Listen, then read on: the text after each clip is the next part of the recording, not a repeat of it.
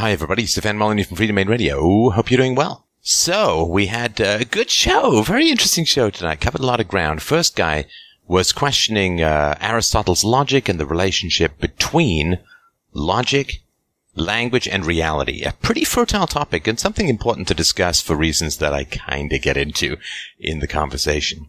Now, the second is a guy just about to head into med school and he's interested in spreading peaceful parenting. And he wonders if there's a way to make it go viral, like a pathogen of virtue, which was a very interesting approach. Third guy, a freaking out parenting peaceful father who's concerned that his peaceful parenting techniques might be turning his children into rampant outright communists. And, um, surprising question and a surprising perspective on what happened. The last caller, his first question was basically, uh, he just finished reading the book, The Count of Monte Cristo, and he was wondering what is the relationship between virtue and vengeance, revenge. And then we talked about how he was spreading freedom. And uh, yes, if you have an apocalyptic frame of mind, this might be a useful conversation for you to listen to. Please don't forget, fdrurl.com slash Amazon. If you're going to do any shopping this holiday season, you can do it through our affiliate link. Doesn't cost you a penny and uh, throws a few bits of crackers our way. Of course, freedomainradio.com slash donate to help the show out. As always, thank you so much for listening. Let's strap in. All right. Well, up first today is Mark. Mark wrote in and said, Aristotle poses that A is A. Aristotle tries to create rules to which the world conforms, but neglects to question what is this world? Or do our descriptions form what we perceive?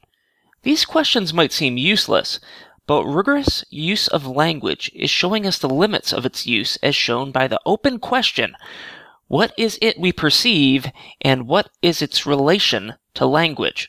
Do you think that finding some answers to these questions can make our lives better? Is there any practical impact of such examinations in our day-to-day life? That's from Mark. Hello, Mark. Good evening. How are you doing? Hello. Uh, Hello. Doing fine. Looking forward for the discussion. I am a big fan of the show, so I um I'm not sure that I understand the questions, which it means that uh, or the definitions or the issues. So I wonder if you could step me through it. Uh, Don't don't don't don't be afraid to dumb it down quite a bit. Pretend I'm like four years old and asking why I shouldn't uh, hit Johnny and steal his candy. But uh, what is it that you are um, these questions around language? Is it is it like the, the relationship between language and things in the real world and the incompleteness of that relationship? I mean, I'm trying to understand what it is that we're going to be talking about tonight. yes, and uh, yes, basically, um, you probably know um, Cretan paradox. Uh, that uh, Cretan says all the Cretans uh, are liars, and now we cannot uh, make uh, the true value of this statement. Right? Uh, do you know uh, this paradox? All Cretans are liars, Yes, and uh, it's Cretan who says that. right? So if he's if he's if he's correct, then he's lying. Therefore, he can't be correct. Uh, and Therefore, all Cretans can't. If he's telling the truth, then all Cretans can't be liars. If he's lying, then all Cretans can't be liars. So I don't know that it's a paradox. It's just something which can't ever be parsed out as true. uh, or false, because if it's false, then it's true. Right, but since since something can't be both false and true at the same time, it's something that you just kind of shrug your shoulders and walk away from because what would that have to do with philosophy fundamentally?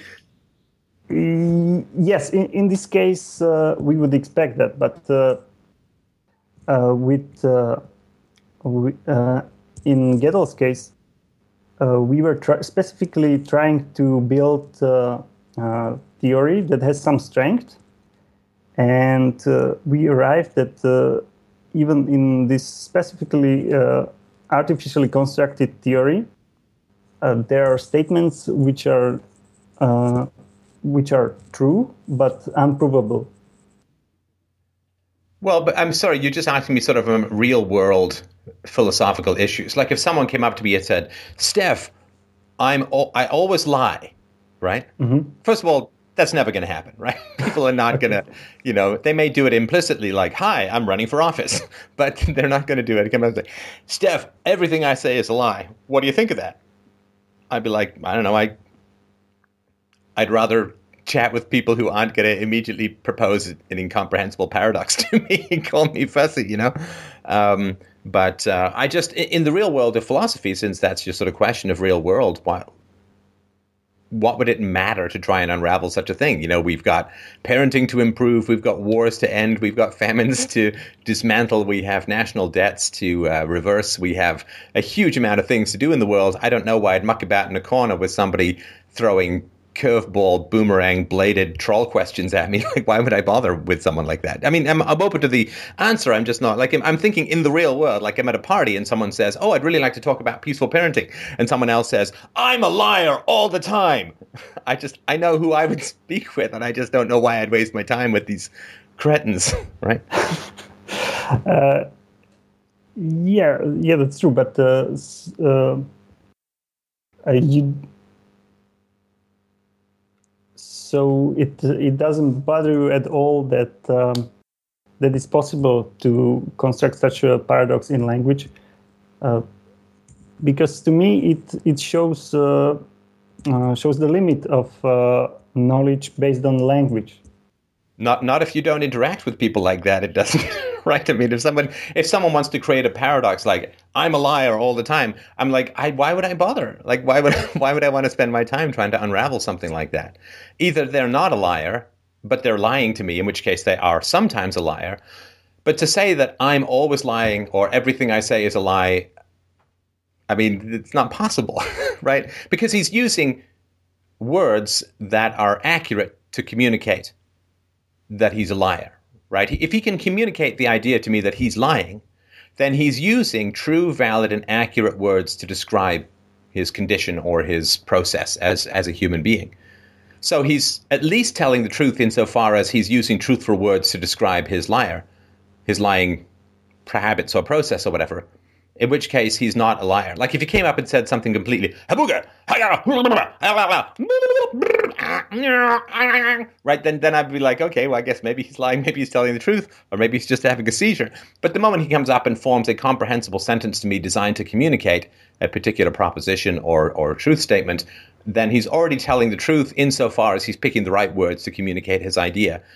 And I just yeah, why would I want to get in? That's that's somebody who's like that's a, a, real that's a pathological personality disorder. Like compulsive lying is um, very very disturbed personality structure, and I don't think that I would you know, like I'm I'm not going to try and play catch with someone who's trapped inside an iron lung, you know, and I'm I'm not going to invite someone in a wheelchair to do cartwheels. And this is no disrespect to physical disabilities, which have nothing to do with intellectual or moral disabilities. But if somebody comes up and obviously has a twisted and pathological personality structure, why would I grace them with time, attention, and reasonable philosophy? It wouldn't make wouldn't make any sense at all. It'd be like someone sitting down and saying, I'd like to play chess with you, but whether I win or lose, I'm going to bite you. It's like, okay, so the only way to win this game is not to play. Troll, right? So I just, maybe people could construct that kind of thing, but why on earth would I want to have anything to do with someone like that when there's so much good that can be done in philosophy? Uh, yeah, yes, you bring up valid point, but uh, still. So you would say that uh, reality does not contain uh, paradoxes. Well, define what you mean by paradox and define what you mean by reality. Uh, Otherwise, I'm not sure what we're talking. I mean, I know what I would talk about with those terms, but if you're not talking about the same thing, we're liable to be just two ships that pass in the night. Okay, so um, uh, yes, so uh, we built, uh, uh, or mathematicians have built uh, uh Principia Mathematica to uh, to be able to answer all the questions in in the theory. And uh, Gödel came up and said that all the all the systems that have that have this kind of strength that where you can express all these statements uh, will contain paradox. And to me, that uh, no, but wait, sorry, we're trying to define either reality or paradox. Saying something okay. contains paradox is like, what is a fluby? Well, a guy said something contains flubies. Oh, well, that doesn't oh, help okay, me know so, so, what a fluby is. So, what do you mean by paradox? yeah, I mean something uh, where you cannot say if it's true or false, or you you cannot uh, cannot tell. Yeah, you cannot exactly tell what it is. Yeah, I would I would describe I don't, paradox. I don't think that's exactly what a paradox is. Okay. So I mean, then that's like, I mean, if, if I say I had a dream about an elephant last night, you can't tell whether that's true or false. You can't prove it or disprove it, and you never will be able to. Mm-hmm. But that doesn't mean that what I'm posing is a paradox. I'm simply posing a question for which there's no possible way to validate it and no possible null hypothesis, no way of proving or disproving the statement. That is um, not a paradox. That's just something that can't be established in, in any objective way.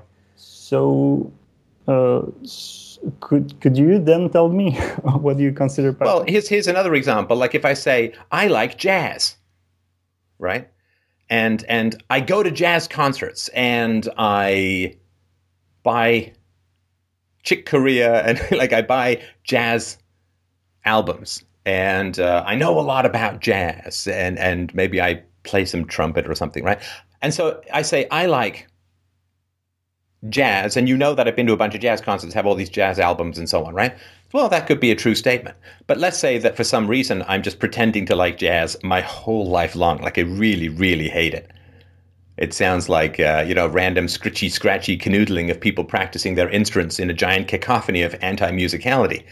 You may try and figure out where I stand on jazz based on, on that. But maybe I'm just faking it. Maybe I said to my dying father, I'm going to pretend to like jazz my whole life and uh, I don't actually like jazz. So I can say I like jazz, and there could be lots of physical evidence to support it.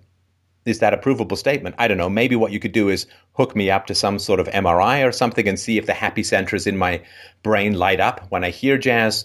But um, there's a subjective statement of preference for which there may be empirical evidence in my behavior. There may be some medical evidence. You could find a way to glean it, and you could probably prove it beyond a reasonable doubt but I could still be lying. Maybe I found a way to fake the MRI. I don't know what I mean. Like so so these are things which you can't ever prove beyond a shadow of a doubt. But um, I would not say that that is a paradox. A paradox is an unresolvable contradiction somehow in the nature of reality. Like a paradox would be something like, um, I mean, this is not a perfect example, but something like this. Um, can, can God can God make a stone that's too heavy for God to lift? Now, if God can create a stone that is too heavy for God to lift, then God is not all powerful because God can't lift the stone which he created. If it is impossible for God to create a stone too heavy for him to lift, then God is not all powerful because uh, he's barred from making a stone too heavy for him to lift. That would be sort of a contradiction or a paradox. Uh, that would be in the nature of uh, the concept of a deity. But since I since deities don't exist in reality, that is not a contradiction or a paradox within reality. And isn't that uh, previous example resolved that uh, since God is uh, all powerful, he can decide at one point that he will lose his all powerfulness and he will create that stone? That at, at that point where he creates the stone, he's not the God anymore? Yeah, yeah. Uh, but then that puts God in a sequence of time that has him subject to time. From Wiki, a paradox is a statement that apparently contradicts itself and yet might be true or wrong at the same time. Uh, some logical paradoxes are known to be invalid arguments, but are still valuable in promoting critical uh, thinking. Uh, some paradoxes have revealed errors in definitions assumed to be rigorous, and of course, axioms of mathematics and logic to be re examined. One example is Russell's paradox, I think that's named after the terrier, which questions whether, quote, a list of all lists that do not contain themselves would include itself, and showed that attempts to found set theory on the identification of sets with properties or predicates were flawed. Others, such as Curry's paradox, why is it tasty even though it burns my white throat, are not yet resolved. And um, examples outside logic include the ship of Theseus from philosophy, questioning whether a ship repaired over time by replacing each of its wooden parts would remain the same ship. Bum, bum, bum. I I talked about this in the show recently how um, every seven years, pretty much approximately every single cell in your body has been replaced. They don't all wait for the seven years and then shimmer in and out like you're on a teleporter. But after about seven years, there are no cells remaining from your body from seven years ago. They cycle in and out. Are you the same person? Well, yeah. I mean, of course, right? But are you composed of the same matter? Uh, no.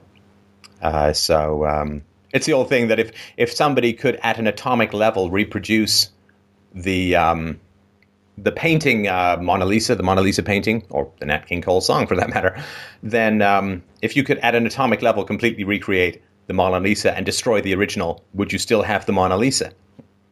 I mean, they're sort of interesting questions. Uh, I actually um, posed some of these to my daughter uh, at dinner. You know, we did we did puddle, we did puddle, pond, lake. Puddle, pond, lake. These are not paradoxes, but this is example of, of the fuzzy edges of language. So um, we did some puddle jumping earlier today, and I said, okay, so the puddle we jumped in was that a, the thing we jumped in, right? That was that a puddle? She said yes. I said, okay, well, uh, a pond that we visited uh, last week is that a pond? I didn't say a pond, but where we went. She said yes. And I said, okay, well, this big lake that we once went boating on is is that at least yeah, it's a lake, right? So puddle, pond, lake. Now, um, so I put my sort of two fingers on the table. I said, okay, let's say the puddle is this big and the pond is this big, right? It's twice the size, right? Puddle pond. She says, okay, puddle pond, right? And then I just made my fingers a little bigger. Is it still a puddle? Is it a puddle? Is it a puddle? Is it a puddle? Right? And it's like it's almost the same size as a pond. Is it a puddle or a pond? Well, it's mostly pond. And I said, could it be a small pond or a large puddle? Right? And and these are sort of definitional questions that are kind of fun to think about but there's no particular answer A. I mean, you, you, there's one atom more, and it boom, transmogrifies from a puddle to a pond, or a pond to a lake. Oh, it's a shallow uh, lake. Uh, it's a shallow pond, therefore it's kind of like a puddle. Or it's a deep uh, pond, therefore it's kind of like a lake. I mean, so, but yet nonetheless, most times when people say we're going to the lake, if you said, if I picked you up and said, hey man, we're going to the lake, and then I drive you to a puddle, you'd be like, uh, dude, what are you doing? It's a puddle, right? So, so at the fuzzy edges of these definitions, this is um, a challenge. Nobody knows exactly what is a tall person. Well, a tall person in Africa, where people are very tall, outside of pygmies, well, no, pygmies South America, but a tall person in Africa is a tall person. A tall person in China may be a short person in Africa. You know, we use the word tree to refer just I mean, outside of like logic trees or, or recursive trees in, in coding, um, we use the word tree to refer to a sapling. We got sapling, but we say, oh, it's a baby tree. Uh, we refer to it uh, a, tree that is a, a, deciduous tree or an evergreen tree. They're both still trees. Um, a, a, tree that's been dead for uh, a year is still a de- it's a dead tree right? Still, we use the word tree. A tree in summer with lots of leaves, other tree in winter has no leaves. They're still both still trees. And there are times when, like, a, a shrub is really tall. Is it a tree or not? I don't know. That that half shrub, half tree thing over there is probably what we'd say. And of course, we use the word tree to refer to lots of different trees, even though there's no identical tree in the world. Like there's no tree that is exactly the same as another tree in any way, shape. I'm not even close, right? All different branches and different root systems and so on. We say tree, and generally we mean the part that is above the ground. Although a tree, of course, is as much below the ground as it is above the ground. But we don't say the top half of the tree. We just say tree, and then of course we'd say, well, of course there are roots, and the tree goes as much underground as it does up into the air. But we don't say, you know, that's the top half of a tree. When we say, oh, there's a house, we don't say, you know, outside, outside of Florida and places or California up in Canada, you have basements, right? So you say, you don't say, well, that's the top three quarters of a house. You know, we just say, well, that's a house, right? So you can go slowly crazy thinking about all the ways in which language is useful and ridiculously imprecise, right? Does tree capture everything about every tree? Of course not. There's the inside of the tree right? There are things living inside the tree. There are termites, there are ants, there are, you know, animals who've burrowed into the roots and are currently feasting on them or whatever, right? So, um, and the tree blurs into, there's no particular point at which this atom is a tree and now this atom is the air, or this atom is the tree and now this atom is the earth. There's an, an overlap, like two fingers going together, right? Because there's no particular demarcation. Nonetheless, with all of this caveats in place with regards to language, nonetheless, a three year old knows what a tree is. And that's, you know, the great challenge where you just have to accept when you really start to think about language, it is ridiculously imprecise and confusing and chaotic. Yet nonetheless, it is incredibly valuable and useful, and it is incredibly accurate in that if I say we're going to the lake, you don't expect me to drive you to a mall or to a tree or to a puddle or to a lake of fire or to a volcano or whatever it is, right? So language, when you get into thinking about it, can kind of drive you crazy with its imprecision. And the great challenge, which philosophers have been working on, you know, this is all the way back to the, the, the, problem of concepts that Aristotle and Plato wrestled over. And Aristotle said, well, we accumulate concepts based upon the essences, the similarities of the things that we regard in our life, and we build them up over time through exposure to similar things. Whereas Plato said, well, we get concepts or, or language in a sense. The essence of language is because we float above the earth before we're born and we see a perfect tree. And then when we come to earth, we see this vague shadow of the perfect tree and we know it's a tree because we have a vague memory of the perfect treeness in the world of forms that orbit the earth like Saturn's bits of a moon or something. So when it comes to sort of incompleteness, yeah, every single thing that you say about language, you can get to the fuzzy edges of what it is defining and you can find stuff to pick apart. Nonetheless, language is incredibly precise and incredibly useful uh, and incredibly accurate in that if you say to your three year old, I'm giving you a candy, and then you give them a, uh, a piece of bark, they will be very, very disappointed. And um, watching language and concept formation in, in, my daughter, this is the first time I've really had a chance to watch that incredible eruption. It's like watching some ancient city like Atlantis come up out of the uh, ocean to watch concept and language formation occurring in a baby.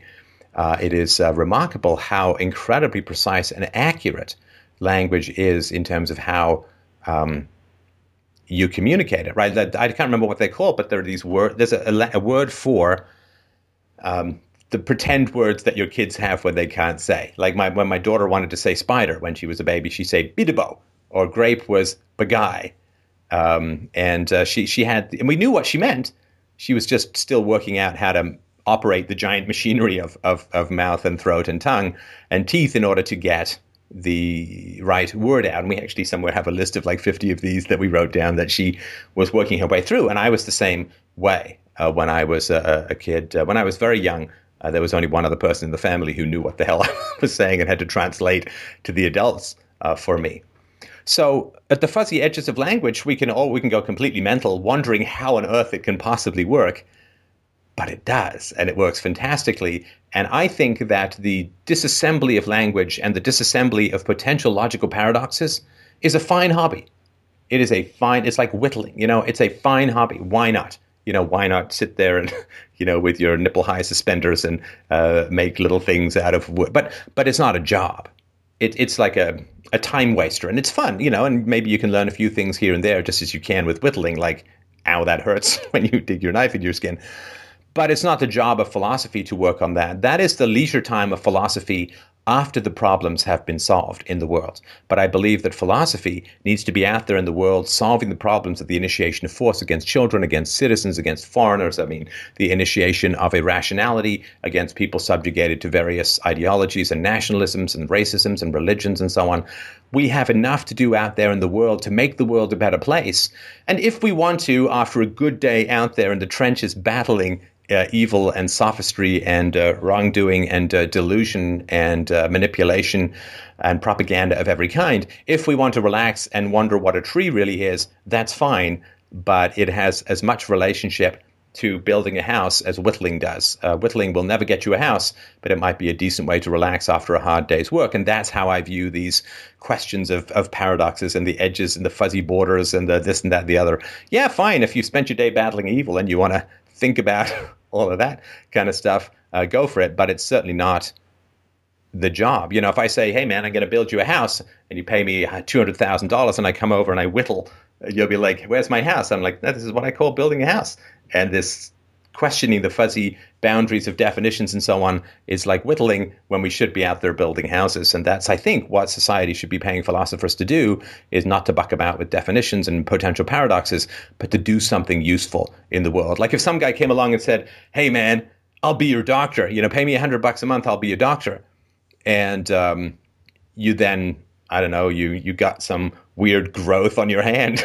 and you, hey, I think I'm turning into a tree. If you got some weird growth in your hand and you go to this doctor, uh, you come to me and I'm supposed to be your doctor, and I say, it's really interesting when you think about it, the fuzzy edges of the definitions between health and illness. You know, what's healthy when you're 10 is not always healthy when you're 20 or 50. Somebody who's in good health when they're 70 would not be in good health if they had the same characteristics when they were 15. And I just give you all of these fuzzy definitional things.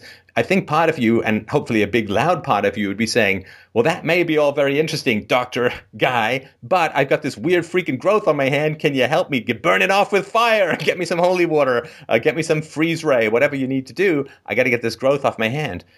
And I'd say, well, you know, what's interesting is that uh, hand uh, is a complicated question when it comes to the definition of halal. Or there could be paradoxes in the way that we use our hands or hands use us. I mean, uh, it, it, do we have the hand or does the hand have the body? And, and uh, right, and you'd be like, growth, hand, burn, kelp, health, medicine. And, and at some point you'd say, you are like a terrible doctor because I, you know, I need you to help me with something, and you're just like giving me these weird little definitional things. And that, to me, is the world coming to philosophers, particularly academic philosophers, and saying, "We're dying out here. We're dying. Things are going really, really badly. Oh, war, child abuse, murder, rape. Oh God." collectivism of every single kind, delusion, darkness, m- manipulation, sophistry. The, the, the giant boa constrictor of dead language has got us and is choking the living life out of us. And we're like, you know, there are these interesting paradoxes around the logic of a deity. And it's like, oh, growth on hand called evil, burn it with fire, you're the only person who can. And I think it's incredibly, I'm not saying putting you in this category, of course, it's incredibly irresponsible and vicious to say, uh, I'm into thinking, I'm into philosophy, and I can't help you with the growth of evil on your hand. I'd much rather talk about whether there really is such a thing as a hand. Okay, that's the end, end of my rant, but that's sort of why I don't care that much about these things. Yeah, of course, uh, I agree with you uh, about the applications. I just uh, um, had the idea that uh, we can avoid uh, this uh, ambiguity of natural language and you know build some artificial language like mathematics without these paradoxes. And it seems that these paradoxes are, are, somehow inherent to language. That, that's what no, Wait, do you really feel that this show in particular is suffering from a deficiency of mathematical language? Uh, no, no. Uh, uh, well, do, do you think if I had more algebra, we'd convince more parents not to hit their children? I'm just curious if you, what you feel is missing, and you could be right. Maybe, maybe uh, we need a Khan Academy, um, but uh, um, I think that it's important upon me to try and fire people up with the virtue and with goodness and with consistency and all of that kind of stuff. And, uh, you know, as I've said before, I sort of model what I do, obviously, on Socrates because uh, he was bold too. but, um, no, I mean, I model myself uh, on on Socrates. So, you know, one day I may actually be accused of corrupting the young and yeah, not believing in the gods of the city. Canada then? Yeah, but I mean, uh, you know, Socrates wasn't out there saying, well, you know, he wasn't scratching in the dirt, um, trying to figure out how to get more algebraic equ- equations or mathematical paradoxes. He was talking with the people about how to live a virtuous life, and um, that is, I think, been kind of missing because you know, philosophy got hoovered up by the giant space sucking. Tatooine based more of theology for, I don't know, what about 15 or 1700 years, depending on how you count it. And, um, and then it got sucked up into academia and served the state, which is where it currently is.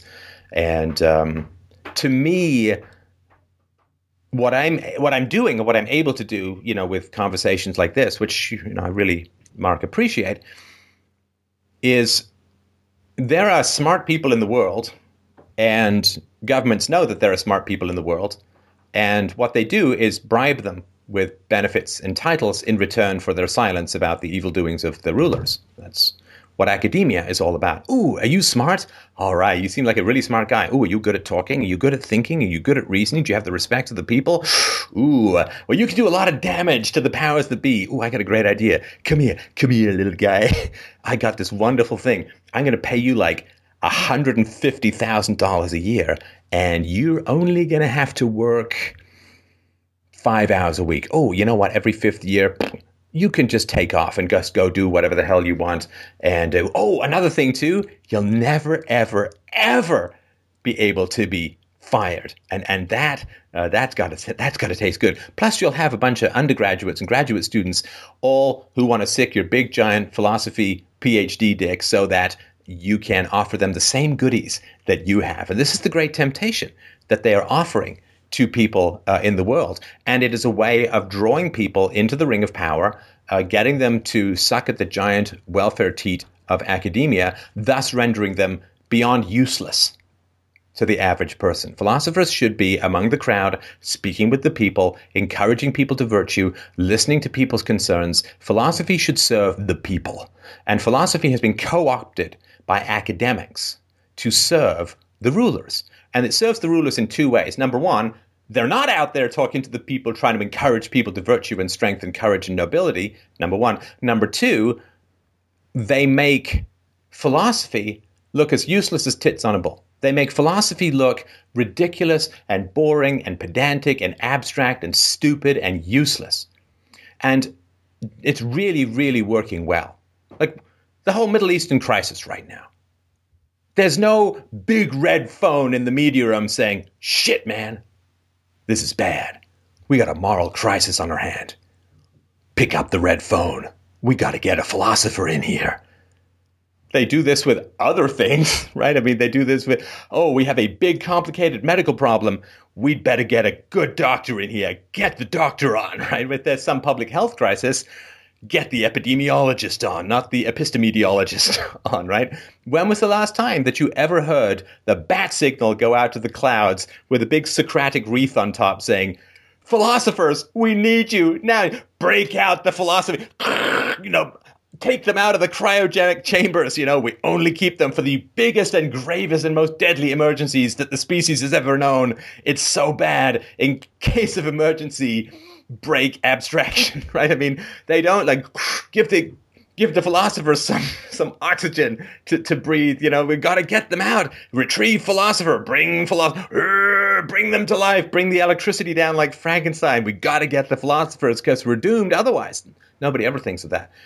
And as far as the smartest people in the world, you know, there are there are the two top disciplines for intelligence, and I'm just sort of raw IQ processing power. The two top disciplines for intelligence: number one, physicist; number two, philosopher.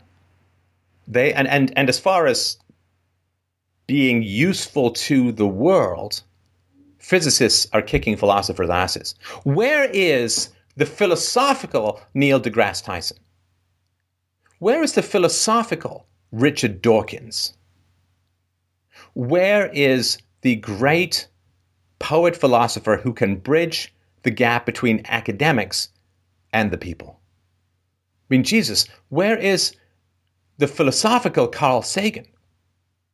Out there creating media for the public to consume. And there's me, but I'm talking about PhD philosophers who've, you know, it's like you guys are taking millions of dollars of the public's money. How about getting off your ivory tower asses and coming down actually helping the people. Oh no, you see, because by sealing them off in these biochambers of academic u- uselessness, we render them very fragile and very delicate, and they don't like to upset people. They don't want anyone to get mad at them because they've been bought out. And when you're bought out, you're taken off the battlefield, you lose all your battle skills, or you fail to develop them in the first place, and you become a fraidy cat. Yet, I'm sorry, this is this is where philosophy is. Philosophy is absolutely desperately and totally needed by the world as a whole. And where are the academic philosophers out there busting their butts to help people solve the genuine problems that beset the world? The world is dying from a lack of philosophy, the world is dying from a lack of principles. Where the hell are the superheroes in mankind's time of greatest need? Right? These are the end times potentially for the slow and steady but uneven growth of civilization for the past thousand or two thousand years. These are the end times. And where are, you know, there, there's ancient myths in just about every tribe that there was a great king of the past. There was a great king in the past who fought against the enemies of the kingdom and vanquished the enemies of the kingdom. And there's always the same myth if you look throughout history. The myth is this that in the time of the kingdom's greatest need, that ancient warrior will come back to Earth and come back alive and destroy once more the deadly foes who threaten the life of the kingdom. And this was used in, in Lord of the Rings, right? Um, Aragorn goes and gets the ghost army. This is this is the standard myth. And there is great power to this myth. It gives people hope that the glories of the future can even remotely match the imagined, often imagined glories of the past. But the real emotional driver mark behind this myth is that we have built this civilization on philosophy. This civilization was not built on the free market. It was not built on mercantilism. It was not built on crony capitalism. It was built on philosophy. That's the only thing that sustains this civilization. Innocent until proven guilty, separation of church and state, freedom of religion, freedom of speech. These are all fundamental philosophical principles that both require justification and require that people be philosophical enough to resolve their disputes without running to the state, without running to the police, without running to their guns.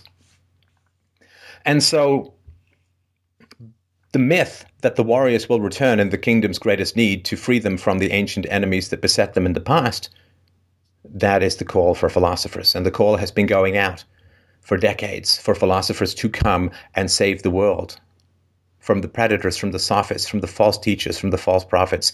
The call has been going out. The bat signal has been flicking and flicking and flicking and flicking, and the people are dying from a lack of principles. And the philosophers are all sealed up in their useless ivory towers, flicking back and forth these magically gathering cards of uh, ultimate bullshit.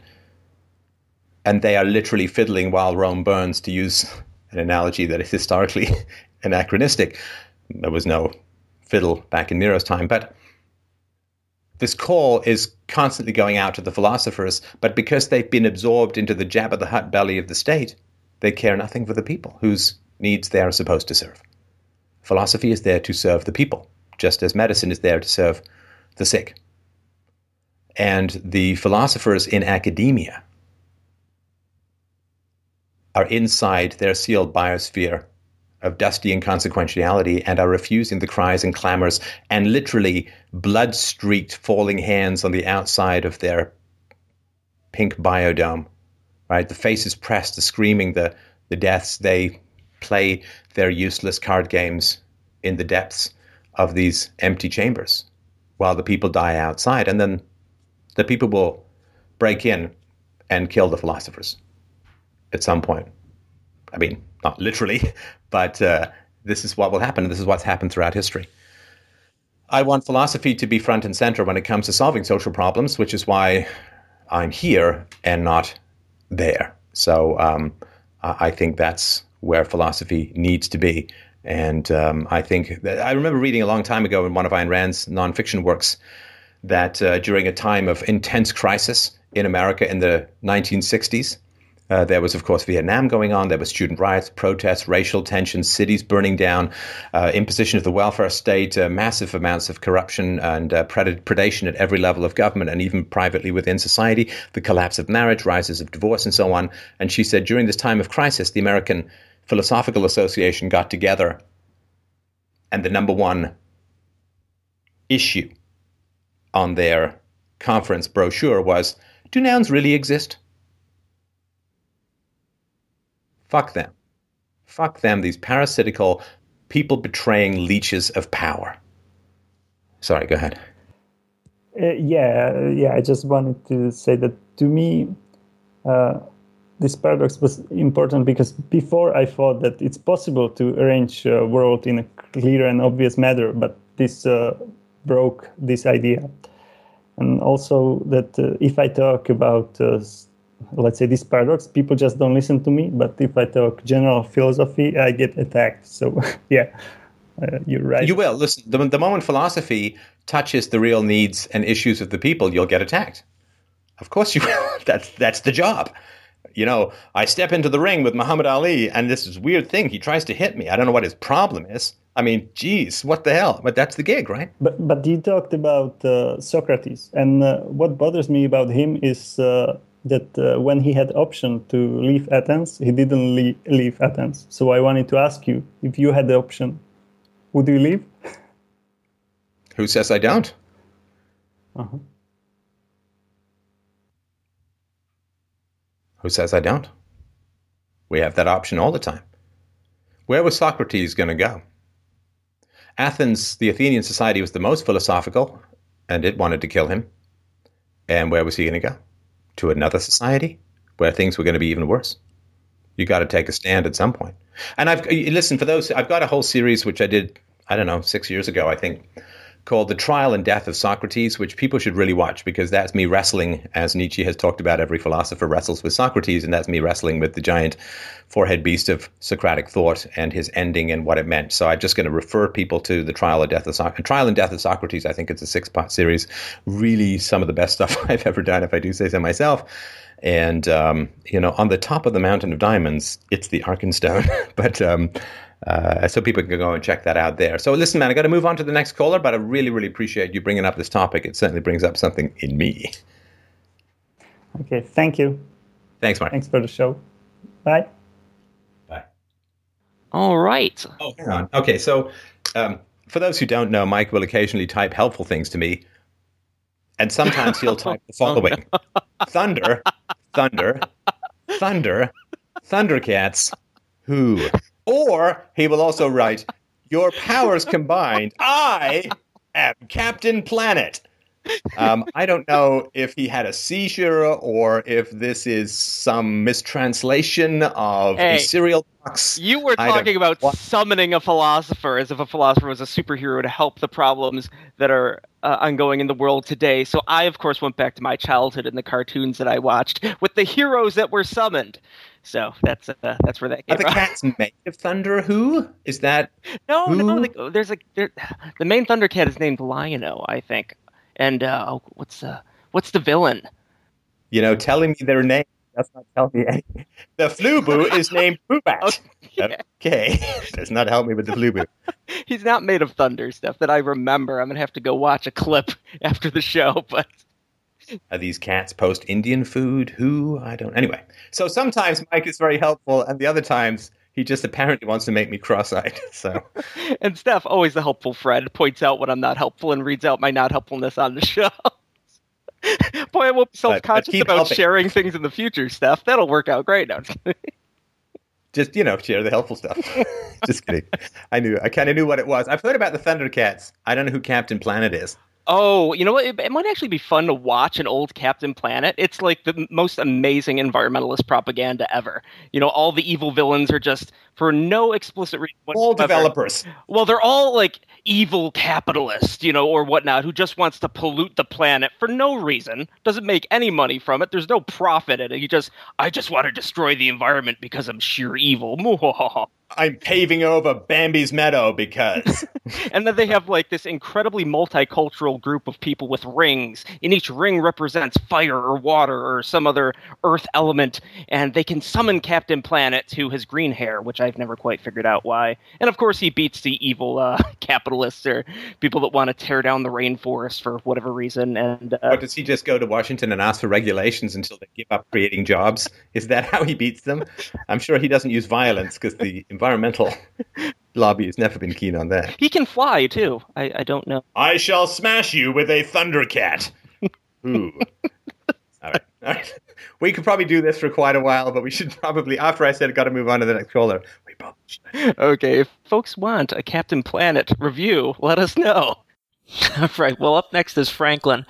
Franklin wrote in and said, I am a college student majoring in exercise physiology with a focus on biomedical sciences.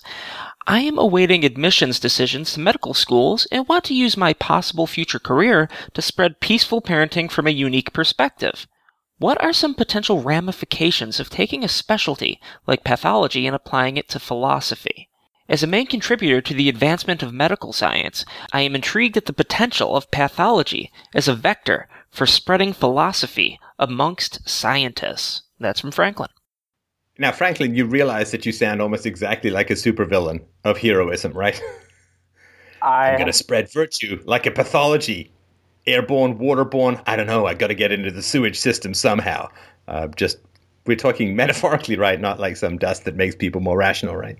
Uh, yes, I have been told that I do sound like a supervillain sometimes, though. Excellent. We will ship you a bald cat and continue this on webcam. All right. Um, all right. So I, I don't really understand the question, but it sounds intriguing. So I wonder if you can break it out a little more. okay, um, it's a little complicated, um, which is why I wanted to talk about it. But pathology is just the study of disease. And it's a specialty in medicine that allows um, doctors to analyze, you know, new diseases, and they can, you know, figure out how to differentiate different diseases and prescribe initial ways to deal with them.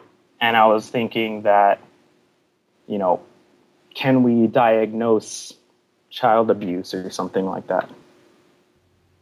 Oh, you mean could you take a, a brain scan and see the effects of child abuse on kids? Basically.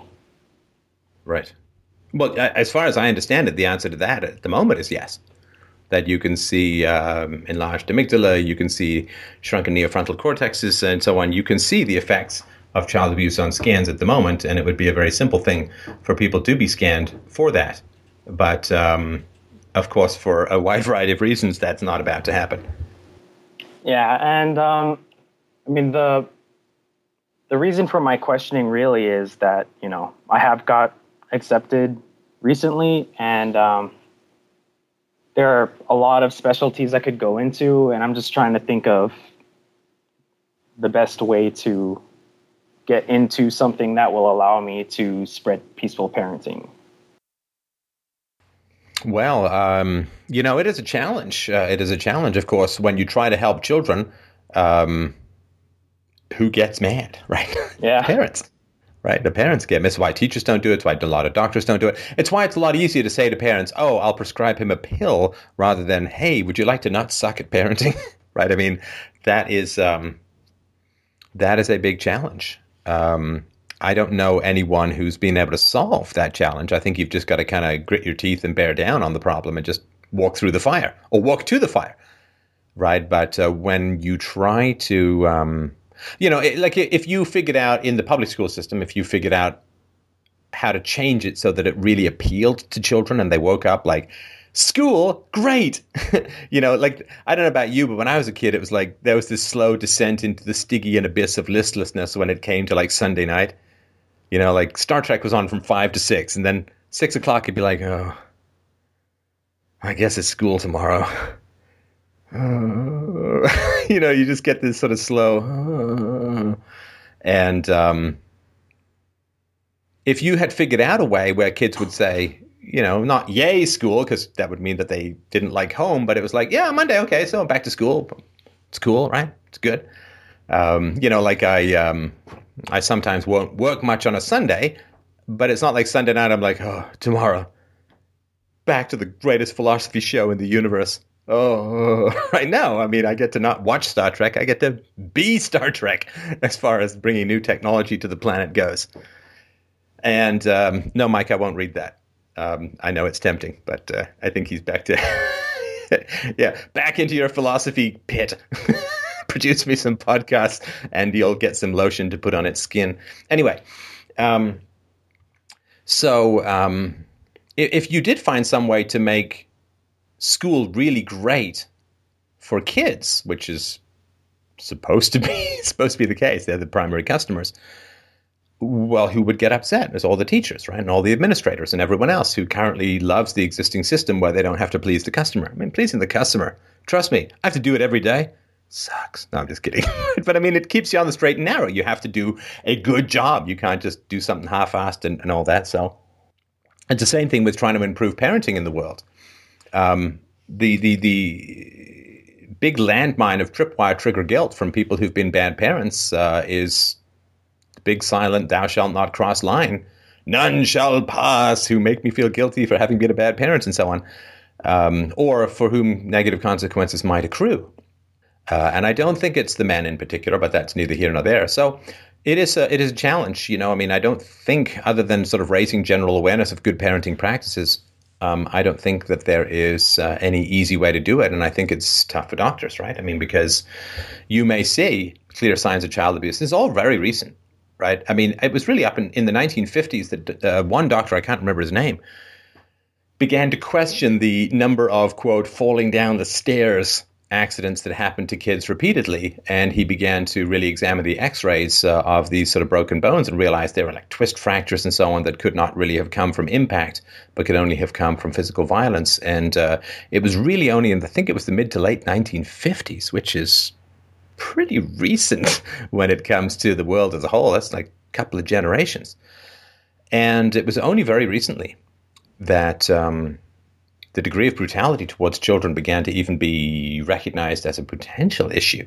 You know, rape has been illegal for, for the raping women has been illegal for thousands of years. Uh, and uh, but but actually abusing children, the idea that um, it is uh, something which is a medical issue that needs to be addressed, it's very recent, very recent. It is much newer than women's rights. The Vindication of the Rights of Women was written hundreds of years ago, and um, the idea that children are deserving of the greatest moral protections in society and the most positive behavior is such an incomprehensible thought for most people. Like if you go to, to any reasonable person, at least in the West, and you say women should be legally equal to men, and they're like, well, yeah, of course, except feminists who think that they should be superior and get special benefits because they're so into empowering women that they have to have the government negotiate wages on their behalf. Let me not go that way. That way madness lies. But um, so the idea that that children should be at the, the very center of the moral universe and should be afforded the greatest protections and the most liberties uh, that, that are possible is incomprehensible for people. I mean, if you tried to set up adult an adult job the way that you set up government schools, uh, people would look at you like you're a fascist, like you're, you know, well, I'm going to tell you where you can work, and I'm going to tell you what time to show up, and I'm going to send work home with you. And if at least when I was a kid, you know, if you don't do work to people's satisfactions, then I'm going to hit you on your bare ass with a cane, or I'm going to hit you with a ruler, or I'm going to scream at you, or I'm going to make you stay late and write out lines for me. People would look at you like you are an unholy fascist to treat adults this way. Uh, oh, and by the way, you know, I'm going to tell you exactly what you should do with every moment of the day, and you're going to have zero feedback whatsoever, and you can't quit. And you can't quit uh, at all and I'll pay you what I damn well feel like, and it's going to be a lot less than you want, but you have to suck it up because if you don't go here, you don't come to this school, you and you don't pay, you go to jail. Right? I mean, if you tried to set this up for adults, they'd say you are a totalitarian asshole. Nope, just a school administrator and people who support it. Um, so the idea that we should have the highest moral standards for children as the least the, the, the citizens with the least power and the most dependence that we should have the highest moral standards is still largely incomprehensible. Because I mean, anytime, and this is, it sounds like I'm not talking about it, but I, but I am. And you know, for more on the history of this, I've got an audiobook reading of Lloyd deMause's great book, "The Origins of War in Child Abuse," uh, which you can find at freedomainradio.com/free. Just scroll down; it's on a podcast feed. Just download and listen to it. It's it's grim, but it's incredibly eye-opening. Um, it's like getting cataracts cut away with a blade saw. it's not pretty, but you see better afterwards. Um, but the idea is so incomprehensible. Like you just talk about, like go post uh, the, the, the the truth about spanking or the facts about spanking presentation, which we've got on the at youtube.com slash free domain radio. Just search for spanking. Actually, don't search for spanking on YouTube as a whole. Make sure you're on our channel. Anyway, you understand. But the idea you just post something like that and people say well but what if basically they say well what if my child is doing something i don't like or that could be dangerous surely i should hit them then and of course if you were to say that about women you know what if my wife is doing something i don't like or she's driving too fast or doing something that could be dangerous i get to deck her right it's like incomprehensible that you wouldn't well you know if i don't if i don't if you don't hit your women if you don't beat your women up then they'll grow up disrespectful of authority. I mean, this is like, where are we? UAE? Uh, and, and, you know, women don't listen to reason. You got to punch them because, you know, they're just selfish and they're just mean and they're just ir- irrational and immature and feeling based. And you don't listen to, blah, blah. I'm, I'm just waiting for people to cut that out of context. And it's the usual thing. But, um, you know, how, how am I, how's my wife supposed to learn the difference between right and wrong if I don't hit her? well, not hitting her might help, but um, it is it is very new. You know, there's there's something that's been said about revolutions. It's always earlier than you think. And that's true because when you're in the midst of a revolution, and we're certainly doing a revolution here, but when you're in the midst of a revolution, when you're enmeshed in it, it's the product of many years of considered thought. And you're so far ahead of the pack that you think that you're leading someone and you're like, wow, people are following me. Lots and lots of people are following me. Why are they screaming? Boy, they seem to have a lot of torches and pitchforks. They're not following me. They're chasing me. Run! right? Because it's always earlier than you think. Ah, my friends, fellow citizens, I stand upon this pulpit, I stand upon Calvary, and I say to you, hit not thy children, scream not at thy children, and do not terrify thy children with climate change and hell. because they can at least disbelieve in hell. do not do not abuse thy children. Teach them gently and be nice to them, because as Jesus said, what you do to the least of them, so also do you do unto me. And I've been to a lot of cathedrals. I've never seen one picture of Jesus being spanked by a believer. I'm sure that's somewhere on the internet. I'm just frightened to look. JesusSpank.net for the kinkiest shepherds in your flock. And so you, you, you go out and you say this, and it's perfectly reasonable to you, right? You go, it's perfectly reasonable, right? Because it's not a revolution to you, right? It's just, okay, this is the way things are, right?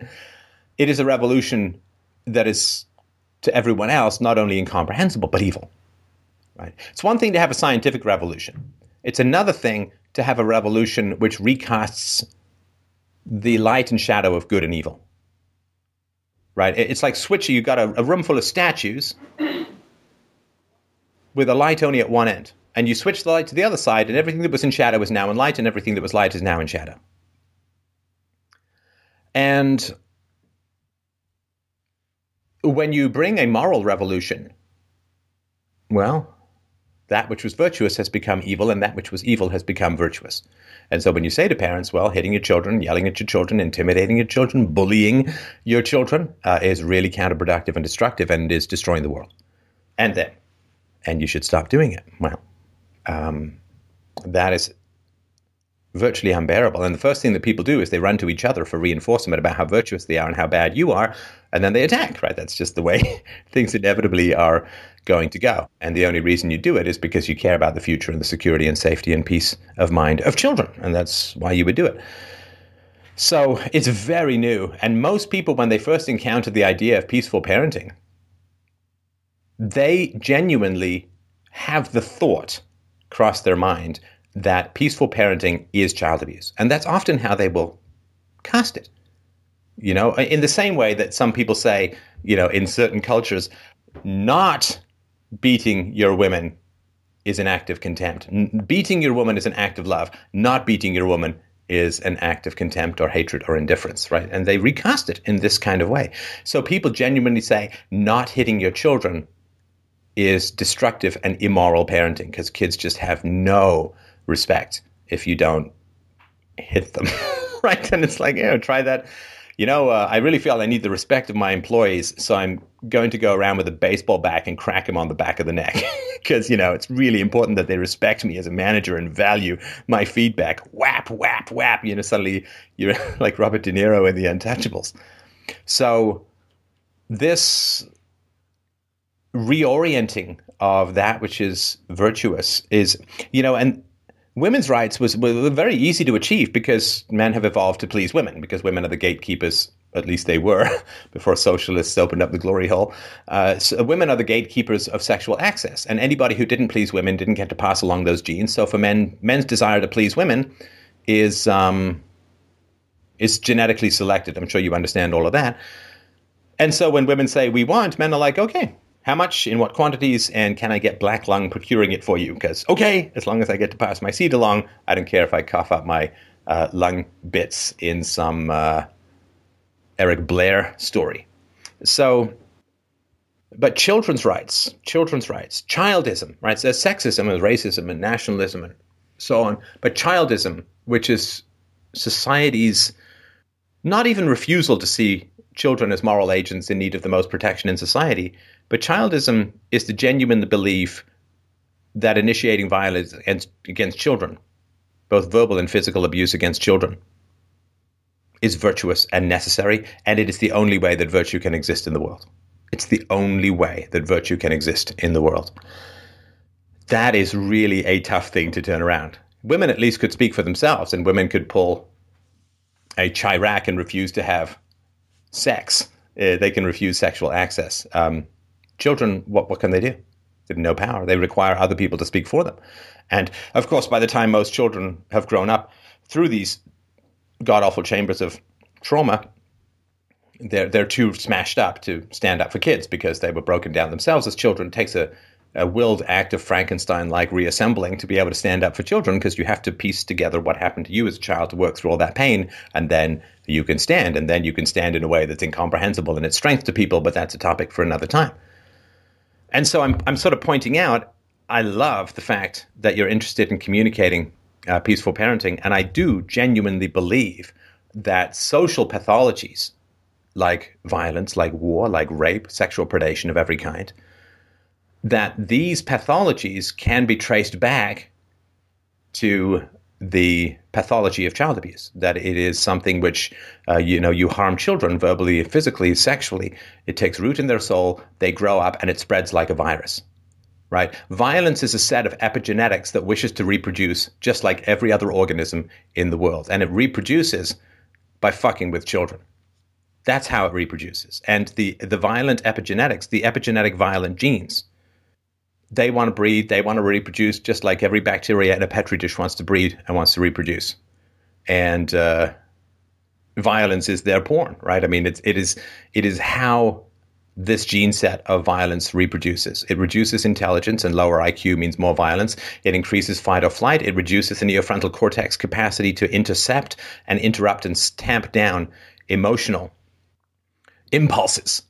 Right, you look at a guy funny, he, he's hit you before he's even know it. Well, that's the violent gene that wishes to reproduce, and it's reproducing itself by hitting you. By hitting you, it's transferring the, it's activating the epigenetic gene set of violence in you, and that's how it reproduces.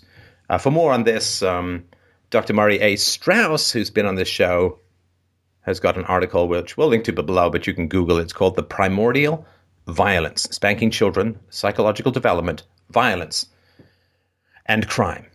Social dysfunction of every kind, virtually all social dysfunction, can be traced back to abuse and neglect in childhood. And so, whatever we can do to reduce that is how we stop this uh, insanely evil virus of violence from reproducing. It doesn't listen to reason because violence is the antithesis of reason. Why are you so against the initiation of force? Because that's the opposite of philosophy.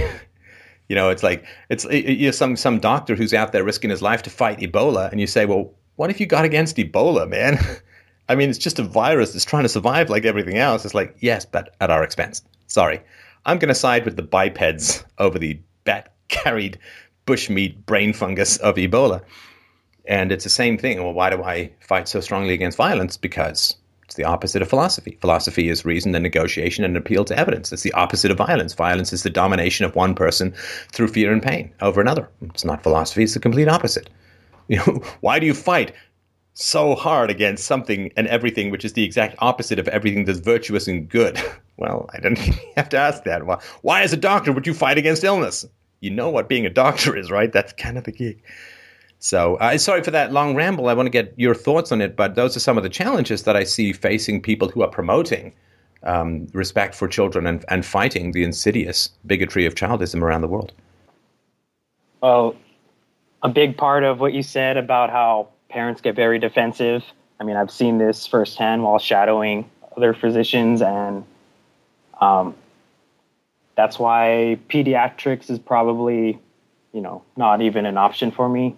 And it's kind of crazy. It makes it seem like you'd have to be a woman in order to be able to get in a few words to spread peaceful parenting, you know, given to given the extra credibility you'd get. Oh, I don't know, man. W- women turn on women like nobody's business.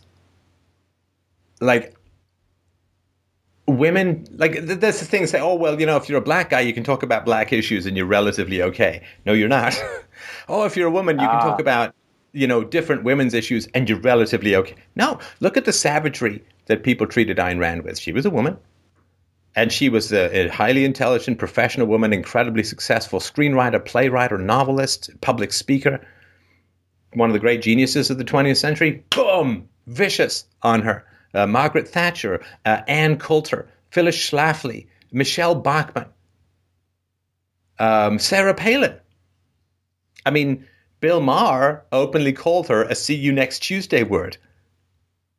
I mean, and and feminists didn't rush to her defense. No, the only safe place to be is on the left when it comes to the media. Uh, being a woman won't help you at all if you're not on the left. Um, they'll just they'll just go insane against you. I mean, look at uh, Karen Straughan goes to give speeches, and uh, she gets uh, she has to face down things like bomb threats and so on. Like I gave a speech at a men's rights conference in Detroit. You know, bomb threats, threats of violence. Anyone cover that? Lots of women speaking there. Karen Straughan was one of them. I spoke there. You've got to get up there saying, hey, hope I make it to the end of the speech without being a human shadow on the back wall that's currently in the parking lot. So the fact that you're a woman, look at Erin Pizzey. She's been uh, uh, P-I-Z-Z-Y. Just look at what happened to her. Uh, she had to flee England because of bomb threats and death threats because she simply um, pointed out that uh, women could sometimes participate in abuse. Wow.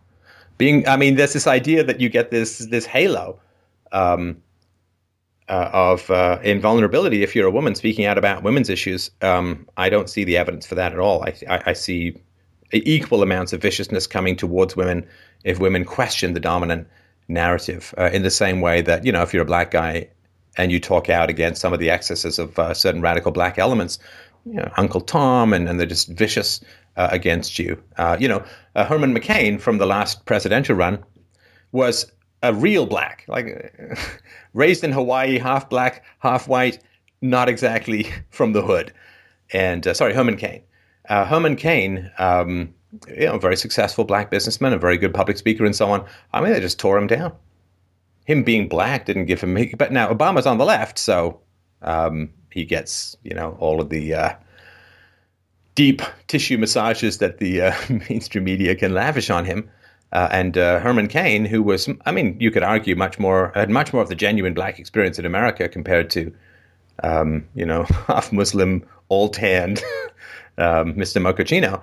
But um, I mean, they just they just tore him down. They just tore him apart, and uh, you know, left his body out for the vultures to pick at. So I think there is this fantasy that if you're a woman, you can get much further. But I think if you talk to female activists, particularly to do with things like men's rights, I think they'd say that they're not feeling a whole lot of invulnerability in these issues. Aye. Wow. Uh, yeah, I actually didn't. Sorry, women won't save you. That's, no. that's what I'm saying. No one is coming to save you. You must do it yourself. Damn it. I was hoping to get an operation or something. Oh, well. Maybe then. I don't know. Uh, well, um, I mean, I guess we have to just try to outpopulate them or wait for them to die or something. I don't know. Well, the outpopulating isn't going to happen because smarter people are breeding less and less intelligent people are breeding more. Sorry about that. Dysgenics! no. Wave of the future. Feel like you've had just a little bit too much human intelligence and high achievement? We've got a solution for you. We'll separate women from men and pay the least intelligent women to have the most children. Plus, then we'll traumatize them and make sure that they don't breastfeed as much as possible by saying it interferes with their autonomy and personhood. And we'll put them in really, really terrible schools. And if they have even an ounce of intelligence, we'll put them in increasingly deteriorating public schools. Well, they'll stuff them to the gills with even lower achieving students to the point where they can't get any kind of education at all. Welcome to the pinnacle of achievement in Western civilization called ah. You know, there's studies that that are out there that seem to point out that the late, late Victorian uh, British people or late Victorian Western Europeans were an average of 13 IQ points smarter than we are today. Wow. 13 IQ points. That's a lot. that is a lot. That's the difference between barely scraping out of high school and doing a master's. That is a very big IQ chunk. And um, modern society is a brain parasite. Like it literally is eating the brains of the world. There's a reason why zombie movies are so popular because we all kind of get deep down that this is what's happening is we're producing more and more people with fewer and fewer brains. and fewer and fewer social skills, but we're actually working on a whole presentation about that. So I, I think outbreeding them might not be the strategy that that's going to work. Wow. Okay. Uh, this raises my confidence for the future. But listen, I, I don't want to. I don't want you to imagine it's going to be easy. Oh no, no. You know, because if, if you're going to climb Mount Everest and you think, well, you know, I've climbed four sand dunes before, how bad can it be? You're not going to pack for the trip and you can freeze solid to the mountain. Above where any helicopter can rescue you. It can have some pitiful satellite phone conversation to everyone to tell them that you're going to be dead soon, right? So um, it is not, uh, you know, you, you need to gird yourself for the long run. You know, this is not a battle uh, that is uh, going to be win going to be won. You know, there's a uh, soon or, or, or, quickly. There's a great quote from Winston Churchill, and he was talking, I think, in 1941 or 1942. I can't remember exactly. And he said, um, with regards to the war, this is not the end. It is not even the beginning of the end of the war. It may, however, be the end of the beginning. And his constant reaffirmation of where we were in the war at that time, in the fight against uh, National Socialism, which, you know, you win, of course, by voting in the Labour Party. But anyway, um, his constant reminder to people that it's what is he famous for? This is going to be a long, ugly, bloody conflict. I can promise you nothing but blood, sweat, toil, and tears. That's all he's got to offer and um, we will fight them without. We will fight them even with no hope of victory. We will fight them on the seas. We will fight them on the oceans. We will fight them on the beaches. We will fight them in the mountains, even with no hope of victory. Should it come to that? And he was chillingly realistic with regards to the task at hand. And by not giving people a false hope, by reminding them that is that it is a marathon. You know, if you think that the race is 500 meters, you're going to run a particular way, which is going to be a wind sprint. If you know that the race is 26 miles, you're going to pace yourself so that you can actually cross the finish line rather than have your heart explode at 501 meters, right? So I just I want to be clear with you about, and I've said this, of course, from the beginning of the show. It's a long haul.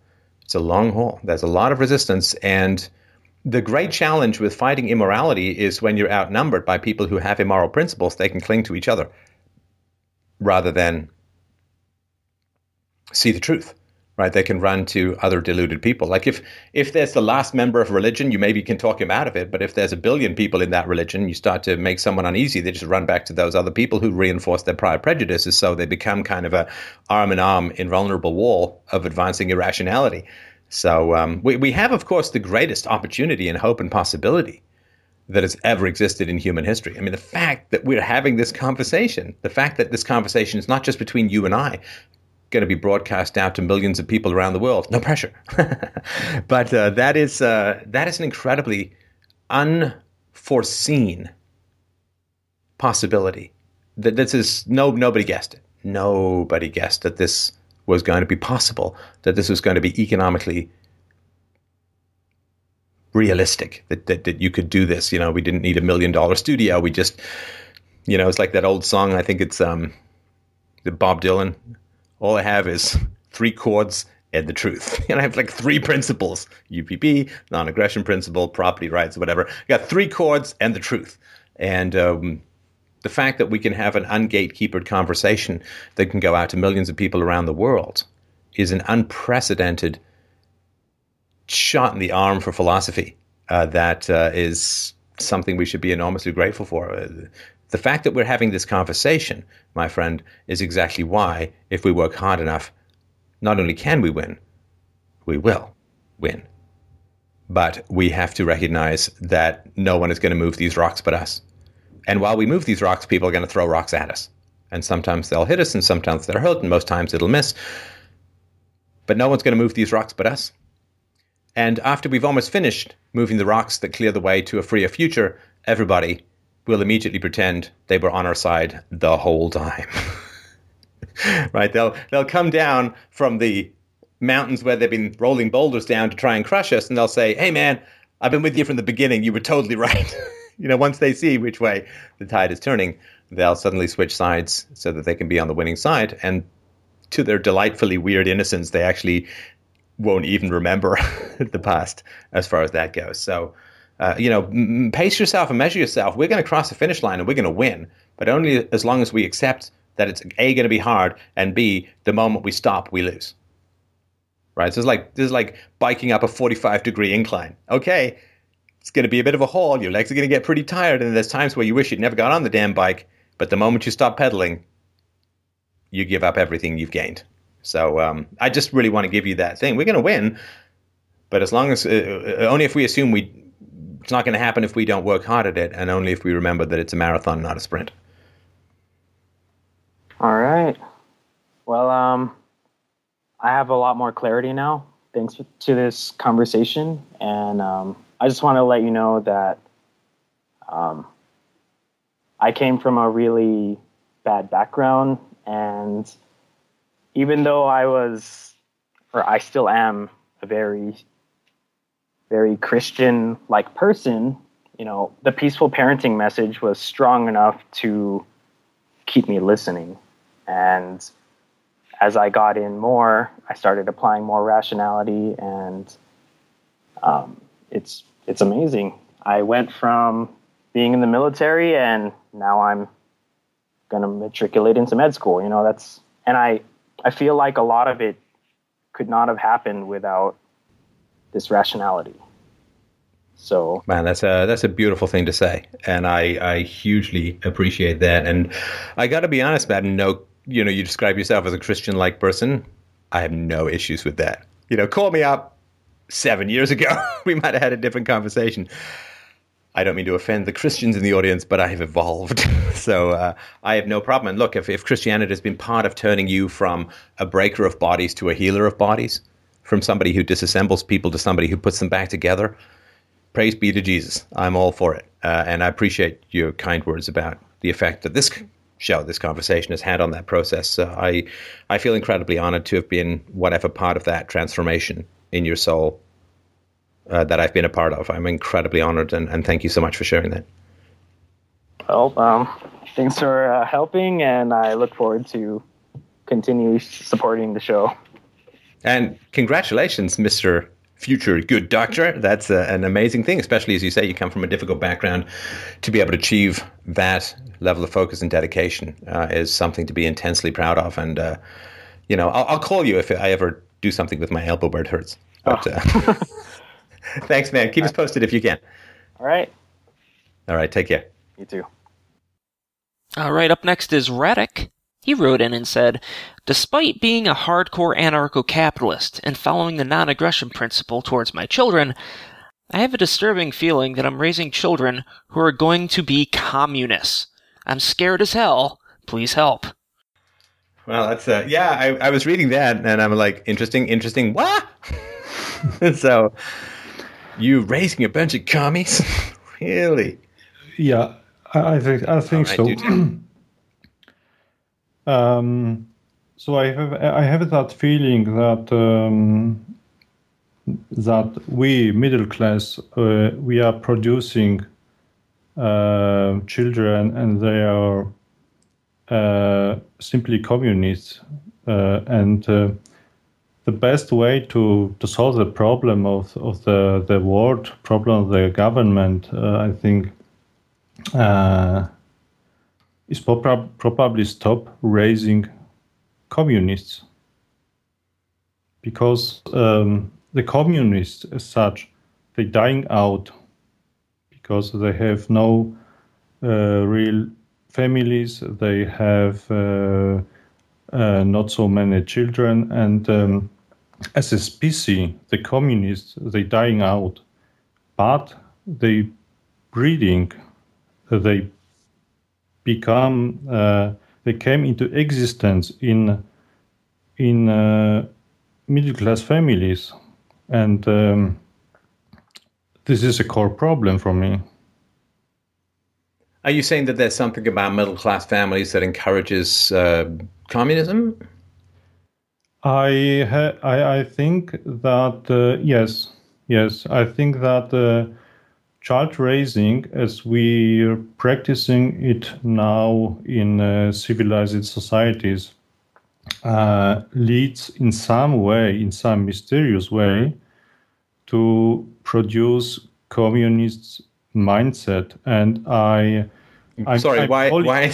why why is it mysterious? I mean, isn't it a lot to do with the dictatorship that uh, young boys and girls go through, where they, you know, half or, or two thirds of them can go through almost to puberty and never encounter any kind of legitimate male authority figure. Raised by single moms or with distant or non-existent or divorced uh, and gone dads. Uh, the, the, the teachers of their young childhood experiences are all women uh, and the dictates of society are all about sentimental feels rather than rational analysis and uh, you know a lot of these women aren't that keen on teaching little boys how to think because odds are they might end up outthinking their teachers and the little girls too. So I don't know that it's that mysterious. We've just we've put women in charge of childhood and um, women in charge of of education, um, and the result is that uh, you know we got a bunch of socialists running about. You know, socialists kids. Um, the feeling of, of weakness and dependence that they have mirrors the historical evolution of women's weakness and dependent on dependence on men because of being disabled by childbirth and breastfeeding for 15 to 20 years of their middle age, right? Youth to middle age. And so the idea that there's some mysterious agency out there that's just going to give you stuff because you're needy, well, that's a genuinely and generally and wonderfully feminine attitude. It's not criticism of it, it's just perfectly natural. When we evolved as a species, women were uh, disabled and required men and the rest of the tribe to bring them resources uh, and um, couldn't fend for themselves and couldn't take care of their own children. There's nothing wrong with it. It's perfectly natural. And so to me, the lefty stuff um, has just kind of come out of this general perception that um, there's this giant resource machine in the sky that's supposed to rain goodies on you because you want and need stuff.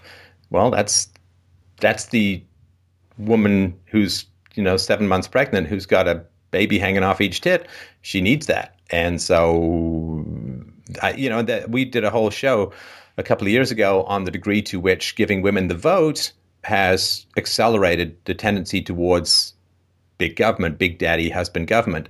And so I, I don't know that it's particularly mysterious, right? Like, I mean, we're just working on a show which I'll just touch on very briefly here, which is, you know, children have never been safer than in the modern West, and parents have never been more frightened of bad things happen, happening to their children.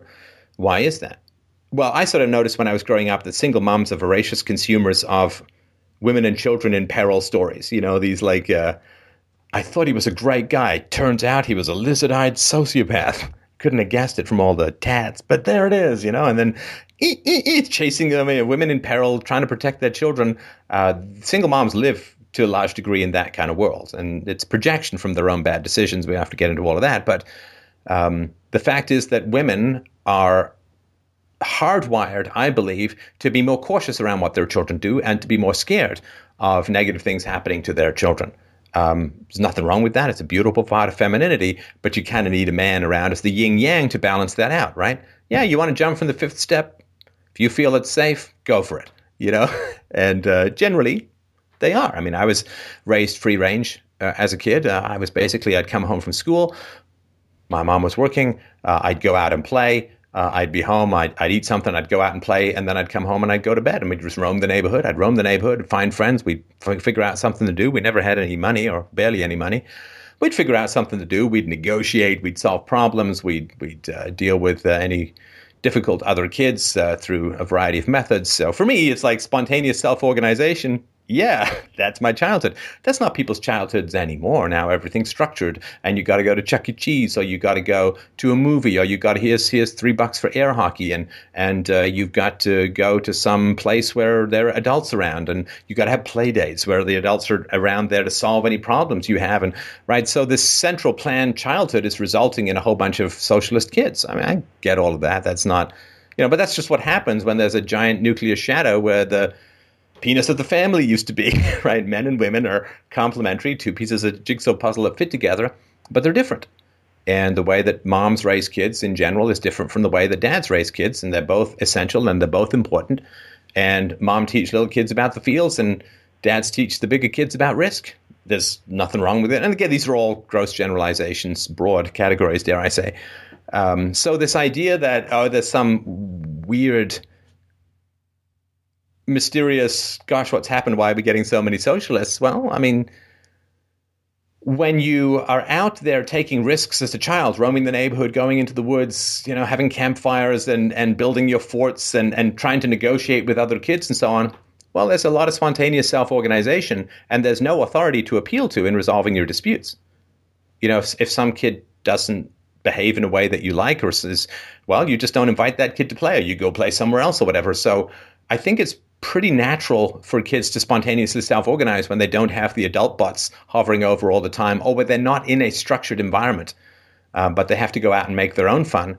Uh, my whole childhood was this glorious anarchy in a lot of ways. I mean, weird dictatorship at home, but glorious anarchy uh, outside of boarding school and school and the home, where we were just spontaneously organizing things and there was no authority figure. We just had to work things out horizontally. So for me, I experienced firsthand for many years the spontaneous self-organization of childhood um, when there are no authority figures around. So the idea for me of not having an authority figure in society is like, well, that was the best part of my childhood, so let's have more of that. Why not? And this is pretty common for kids as a whole. They don't have adults around that they'll solve their own uh, issues. And the books that I was reading were all about self-sufficient kids who didn't need adults to resolve their disputes and didn't have to run to run to run to mommy or daddy every time they got into a conflict. That they just worked these things out uh, horizontally, and uh, that certainly mirrored my own experience. So I think that free-range kids, you know, where they can go and do their own thing, and you're not constantly around solving their problems, is um, where we were and when society was a lot more free and now that we've got it's not it's not a nanny state it's nanny parenting which is largely female centric parenting that then translates into everyone thinking that you need some adults or bigger authority figure to resolve all your, all your disputes because we're not trusting to um, the kids to to work out their own disputes. And of course, you do that within the family by resolving disputes with your children in a peaceful and productive way. You know, like peaceful parenting is not I'm not saying that you're saying this, but just for people out there who may be somewhat new, I'm always sort of conscious of, of new listeners coming into the conversation. But peaceful parenting is not I haven't yelled at or spanked my kids today, right? That's that's not that's like saying having a great career is not having embezzled on any given day. It's like, no, it's good that you didn't embezzle. That's not quite the same as having a great career. I didn't punch the customer capitalist victory. It's like, no, the fact that you didn't punch your customer is great. Now you actually have to engage with and satisfy your customer's needs in a way that makes them want more and all that. And so, uh, peaceful parenting is modeling and, and interacting with your children in a way that helps them to solve disputes and conflicts with you so that they can then translate that into the outside world. It's it's modeling the win-win interactions, it's getting right in there at their level and explaining things to them in a way that they understand uh, and um, through that they can start to work out creative solutions with their friends because you've modeled that with them uh, at home. Peaceful parenting is a very engaged process. You're not a peaceful parent if your kids spent four hours on the tablet and you didn't yell at them once.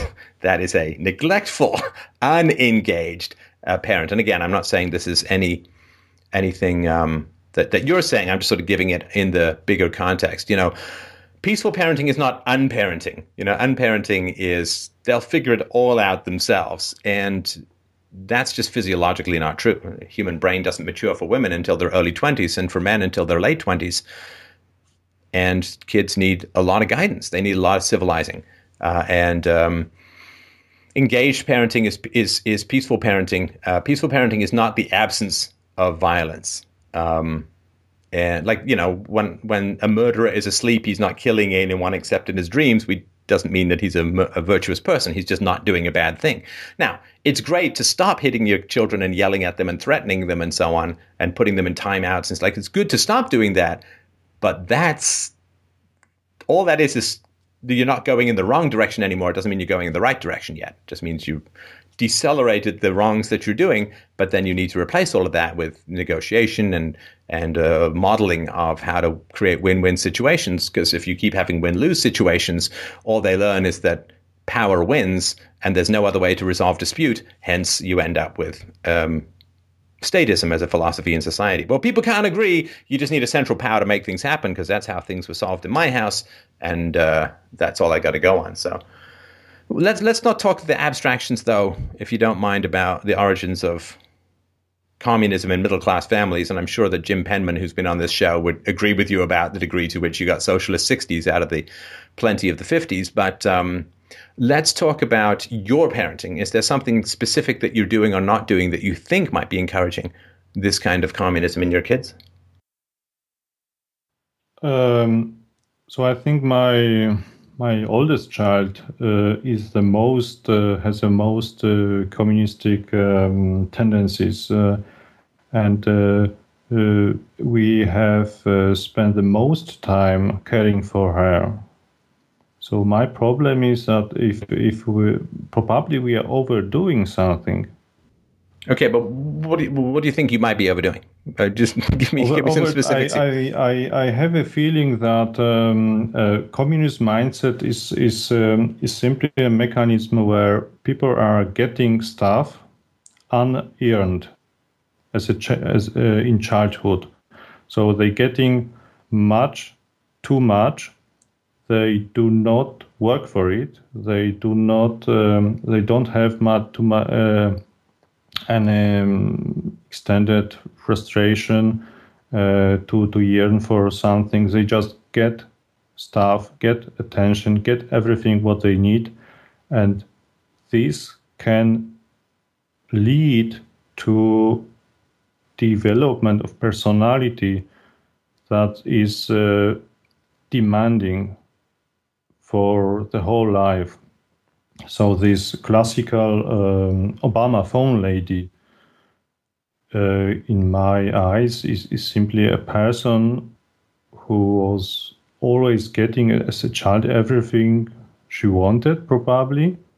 And and sorry, how old un- is understand the concept sorry, sorry not- I just I don't want to talk about the Obama phone lady. I want to talk about your family. What? Uh, how old is your daughter? Or son? Doesn't matter. How old 12, is your eldest? Twelve. Twelve. Okay. And does the child have responsibilities in the household? Uh, not so much. A little, but uh, she doesn't like, like do too much. Well, of course, she doesn't like to do them. I mean, nobody likes doing chores. Yay! I get to clean the bathroom. what a great day for me, right? I mean, of course, the tax time yummy, right? I mean, we all have things. Ah, dentistry, great. Can you just scrape my gums in a sadistic manner that I'm sure you enjoy that only happens to be helpful for my gums? I mean, of course she doesn't want to do that. That's the that's the whole point, right? I mean, you wouldn't need discipline if everything in life was fun, right? She wouldn't be alive if everything in life was fun. But um, so so there's things that she doesn't want to do that I assume are reasonable that she do, right? Is that fair to say? Uh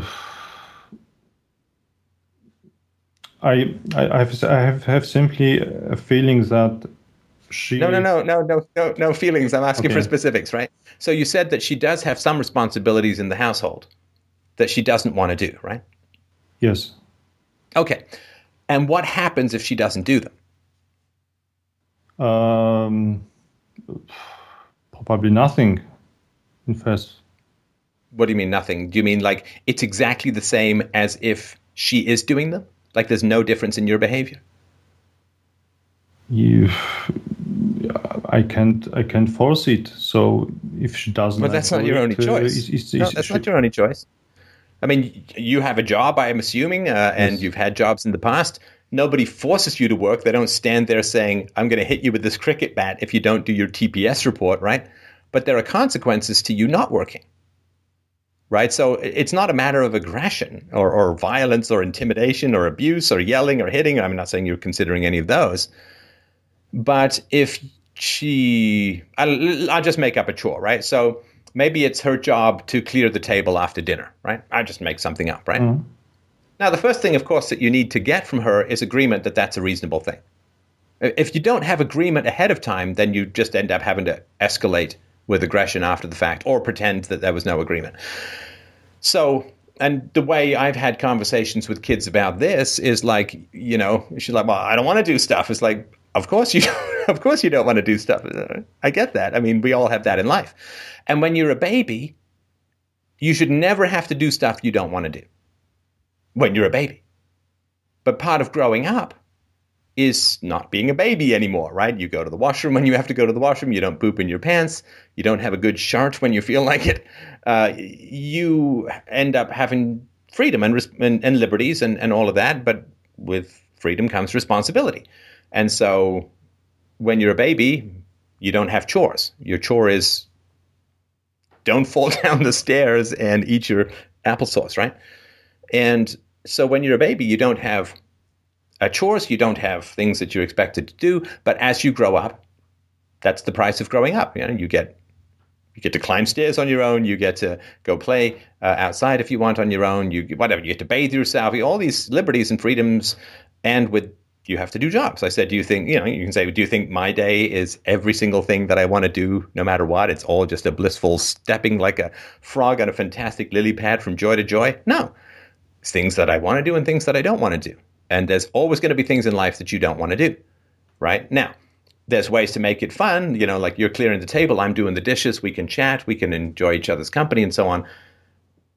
So I, you know, I would say you recognize that the tables, the, the, the, the you know, at least until you know, Venus Project robot mommy arms come built into the ceiling, that somehow the plates and the cutlery and the cups have to get from the table to the kitchen, right? I think, you know, we all eh, try and do it with your mind, you know, you can have fun with these conversations. Try lift, go, right? I mean, even if you had to do it with your mind, still have to do it.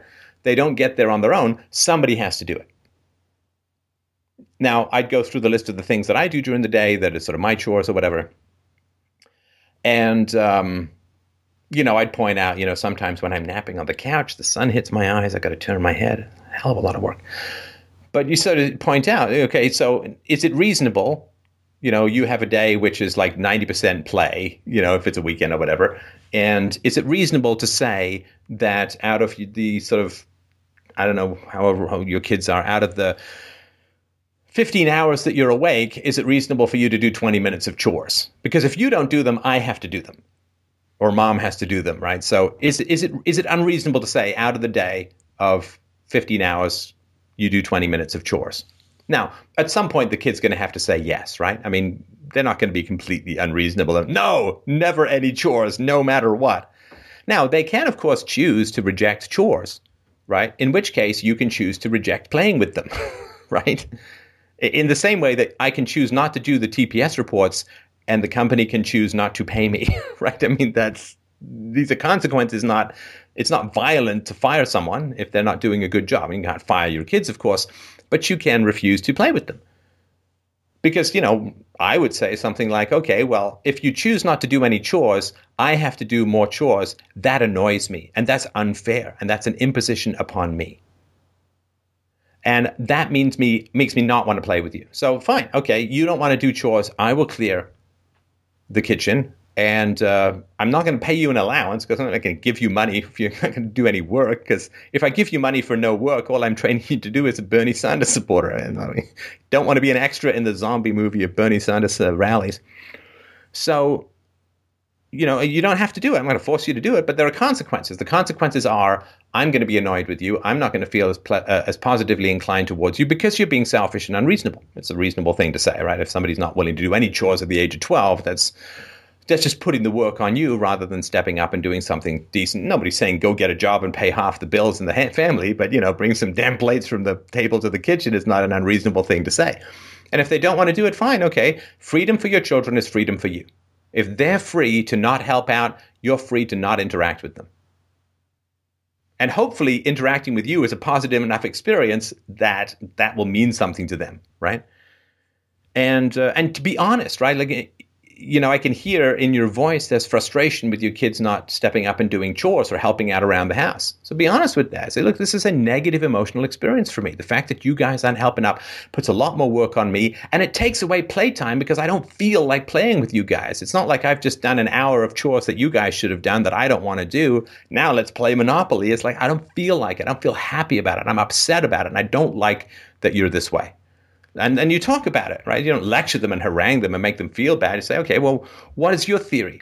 At what age do you think you should start doing chores? Do you think you should ever start doing chores? What's your theory? What is your approach? And uh, having these conversations is is really important, and showing appreciation when they do the chores uh, and so on is important as well. Good TPS report. Thank you very much. I'll file it under. Right. So you can. Um, uh, you can choose not to play with them. I mean, obviously you got to feed them, right? I mean, you, you, drive them to school or whatever is is going on in your household. But um, you know, if somebody is annoying to me, I don't want to interact with them uh, at that time, and being honest and having integrity to that, so that they see the emotional impact that their decisions have on other people and on the quality of life of other people. Now, hopefully, you've been good, been a good enough parent, and I'm sure you have, that making you unhappy, they care about that. I mean, if they don't care about making you unhappy, you got to rewind and start somewhere a much earlier. But I'm going to assume that you being justly unhappy with them being kind of selfish is something that bothers them and it's a sort of a negative experience for them. Like if you've just won the lottery and you want to get fired, well, you know, fire me so I can you know, get a severance package or whatever, right? So, um, being honest about your negative experiences based upon their behavior is really important, and it teaches them that their decisions uh, have impacts on other people. Uh, and don't shield them from the reality that actions have emotional consequences, emotional consequences for other people. Um, and and you you can point out things that you've done for them. You know, like I mean, you, you could say, look, I mean, if I went to like when we went to Florida, I wouldn't be going to Disney World if I didn't have kids. Now, I didn't hate Disney World, and I was was fun to be there, but I wouldn't have done that if I didn't have kids, because then I'd just be some creepy guy in Disney World for no discernible reason. And um, but pointing out that you do things for them that is more for their benefit than yours is important. Like once you've made the quote sacrifices for your children, when they get older, you can legitimately demand those sacrifices back. And they can't really give you a logical reason as to why that shouldn't be reversible, right? Whatever you do is universal, is universalizable when they get old enough, right? And if they make a deal with you and then break a deal with you, right? I mean, my daughter does this occasionally. Like she'll have some sweet thing, and and I'll say, "Oh, can I have a bite?" And she's like, mm, "No." And I'm like, "Okay, no problem. I appreciate that." So now we don't have to share anything we get that's sweet, right? It's because like, you take their behavior and you universalize it. Okay, so that, that you know what? And I said, actually, that's really that's a that's a good thing. And she's like, "Why is that a good thing?" I said, "Well, maybe I'm getting something sweet, uh, and." Um, I don't know, then don't have to share it with you. And and then she's like, oh, wait a minute. and so you, you take their behavior and you universalize it. And you say, okay, well, if we can break deals with each other, then I don't have to keep my promises to you. Okay, if you don't want to share a little bite of something you've got that's sweet, that looks tasty to me, that's fine. I'm not going to get mad at you, but the consequence is I no longer feel bound to share things that I get that might be tasty to you right? And then you can, I don't know, you don't have to be petty. You go and order some ice cream the size of a small planet and dunk your whole head in it. And say, oh, I don't think if I can finish this, but I'm going to throw it out anyway because I'm not going to share it, right? But but universalize what they're doing, right? So if if your daughter doesn't want to do any chores, then sh- the basic principle is okay. We don't have to do things that are nice and helpful to other people. That's right. They don't get to have their preferences that are not universalized. Right? The preferences must be universalized because that's teaching them empathy and basic philosophy, right? So she says, "Well, I know I agreed to do this chore, but I'm just not going to do it. I don't feel like it." Or whatever, right? With an eye roll of specific ability of teenage girls.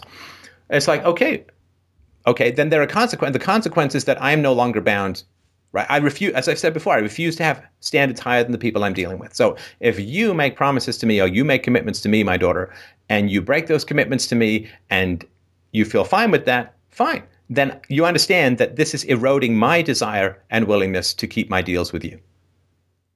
That is the consequence. It's not a punishment, it's a reality that I'm not going to sit here and slave away and keep all my promises to you if you don't keep your promises to me right? And this you know i when I explaining this to my daughter and she's not a big problem this way i just right? In explaining this to my daughter i say okay let's say uh, do you remember when we were in the mall and there was some gumball machine and we put a quarter in and the gumball machine didn't spit out the money? Did we think that was a good deal no because we put the quarter in and we were going to watch this gumball she didn't even eat them she just collected them watch this gumball sort of bounce down this little rolly thing this counter thing dum dum dum dum dum dum makes this annoying so it's half music that uh, I'm sure has been sampled by Kanye West. But anyway, Um, so I said, you know, we we put the quarter in and we didn't get it out. The, the machine didn't keep its part of the deal. Did we want to put more money into that? And she said, no. I said, that's it exactly. We put the quarter in. We didn't get the gumball. We didn't want to put in another quarter because the machine didn't keep its part of the deal, so we didn't want to put any more money in. When people don't keep their deals, you stop wanting to give them stuff. You stop wanting to be helpful. And I want her to know that on the receiving end so that she's never exploited in her life on the other end. Right? I want when uh, if other people don't keep their word to her, I want her to feel strong enough to say, "I'm not putting another quarter in because you didn't give me a gumball." The deal was put the quarter in get a gumball. Don't get the gumball. Don't get the quarter. Right? And and just having that conversation is you can get to some really deep and fantastic places. And I, and I also say to her, listen, it's perfectly, yeah, I would say to my, my daughter if she was 12, I'd say, it is perfectly understandable that you want me to do your chores. Like, I totally get that when I was your age, and even now, I want, I'd love it if other people could sit on the bike machine for 40 minutes. that would be excellent, you know? It's really not that exciting. Um, it's perfectly natural and it's perfectly healthy, and I respect you for trying right? Because you know, if you just kind of okay, I'll do the chores and it's going to be fine. Like you, you, you, that would not be right. You know, you always got to try and always got to try and weasel things out, weasel out from things. That that's part of human progress. I don't want to get up and change the channel. I'm just going to invent a channel changer. Good job, you know. I don't want to walk across town to talk to someone. I'm going to invent the phone. Laziness is a jetpack for ingenuity, and it's wonderful. Uh, like you'll see these Rube Goldberg machines where six million things happen and then an egg gets broken. I mean, but I love this. The, the fact that you want to not do your chores, that's why we. That's why there's a dishwasher. That's why there's air conditioning. That's why uh, there are houses because you don't want to hold up an umbrella all night while you're reading a book. Right? That's why we have roofs. So the fact that she wants to weasel out, I respect it. It's perfectly natural. I absolutely can't allow it to happen in our relationship because because I care. If you if people if kids in particular get, you know, like that you say, I really want to look forward to my time with you. I really want to look forward to playing with you. I really want to look forward to us having fun together. This interferes with that. I'm going to fiercely try and get you to do your chores so that I can selfishly get to continue enjoying playing with you. That's what's in it for me. I don't want things that interfere with my happiness and joy in spending time with you. And you not doing your chores and you dragging your feet and it being difficult every single time, right? Um, that is interfering with my pleasure in parenting. And I don't want anything to interfere with my pleasure with parenting because I didn't become a parent to nag and have a bad time and get resentful. That's it's a bad deal all around. Bad deal for you, bad deal for me. So I'm going to work fiercely to guard our fun. And if there's things that you're doing that are interfering with our fun, I'm going to tell you. And if there's things that I'm doing that are interfering with our fun, I want you to tell me too. But uh, so you just have these conversations with kids and you can get to very deep places, very productive places to recognize it's perfectly natural for your daughter to not want to do her chores. And it's perfectly natural for you to want to just not have this conflict because you don't know how it's going to go or what's going to happen and could it escalate and could it get worse? Well, just I'll take these plates for the moment, right? I understand it's perfectly natural for you to have those feelings too. Just like it's perfectly natural to want chocolate rather than broccoli, you just can't live on chocolate. it's not good for you, right? So, um, make sure that you know that it's not a dominance thing. It's not like, well, I told you to do this, and if you're not doing it, that's an affront to my authority, and I'm going to make sure that you do this. Right? That that's people don't respond to exhibitions of dominance uh, in general. Right? Certainly not the way that you've raised your kids. I'm sure, but delving into what's going on at a very deep level is important and you know appeal to universality as well which is something like this. It's like okay well if i follow your rule then i'm never going to do anything i don't want to which means i don't feel like going to work some days so i won't go to work some days. I'll get fired and we'll end up living in a cardboard box down by the river right? So if i take your approach of not ever wanting to do things i don't want to do clearly things will go pretty badly for the family and you'll be you'll be wishing that you had some plates to take to the kitchen, which we don't have either plates or a kitchen anymore, right? So uh, just help her understand that she's relying on other people doing things they don't want to do so that she cannot do things that she doesn't want to do, and that puts her outside the ring of consistency, right? And, and you know, I wouldn't use this example directly, but it's kind of like a thief. A thief requires that other people make stuff rather than steal stuff. Because if, if there's only thieves in the world, nobody will make anything. There's nothing to steal. Everyone starves to death, right? So the thief requires that somebody make whatever it is he's going to steal. And so the thief is kind of outside the universality of property rights. I want you to imagine you have property rights so that I can violate your property rights. I want to violate your property rights at the same time that I want to keep what I've stolen. That's now my property because if some thief stole it from me, I'd be in some caper movie and I'd be really upset. And I'd have to, I don't know, chase you with a 1960s suit on my back. So have her understand the depth to which this is foundational right? And also, you know, you can point out, you know, she's 12, right? Smart enough to figure this stuff out. She's saying, I would say to her too, look, if you end up having a life where you don't do things that you don't want to do, you're going to have to surround yourself with hypocrites, with other people who will do a whole bunch of stuff that, that they don't want to do so that you can, right? I mean, if you don't take the dishes, I have to take the dishes. I don't want to take the dishes any more than you do. So you don't have to do anything that you want to do. And therefore, I have to do more of what I don't want to do. Now, if I let you get away with that, I would be training you to be around spineless people who are codependent and frightened of rejection to the point where they just weasel up and cozy up to people and do all this other stuff just to have them around in their life. You don't want to spend your life surrounded by low rat Byzantine vermin like that. That's a pretty gross group of people. But those are the people you'll actually have to spend time with if you end up in this pattern of life of not wanting to do things you don't want to do. You're going to have a whole bunch of people out there like you know, like some ancient emperor being carried by six uh, swarthy guys uh, with James Dornan butts. Um, they're gonna have, people are gonna have to carry you around, and you're gonna end up with people who don't have integrity and can't stand up for themselves, and that's gonna be a pretty gross existence for you to be in. And also, you know, if you get older and when you get older, you're going to get married and all that. You know, I mean, I, it sounds gross when you're 12, of course, right? But but how I behave is not going to be completely unrelated to how your husband is going to behave because you know I'm the guy you see around the house and all that. And if you end up not lifting a finger and having therefore other people have to work themselves to the bone around you, what kind of husband are you going to get?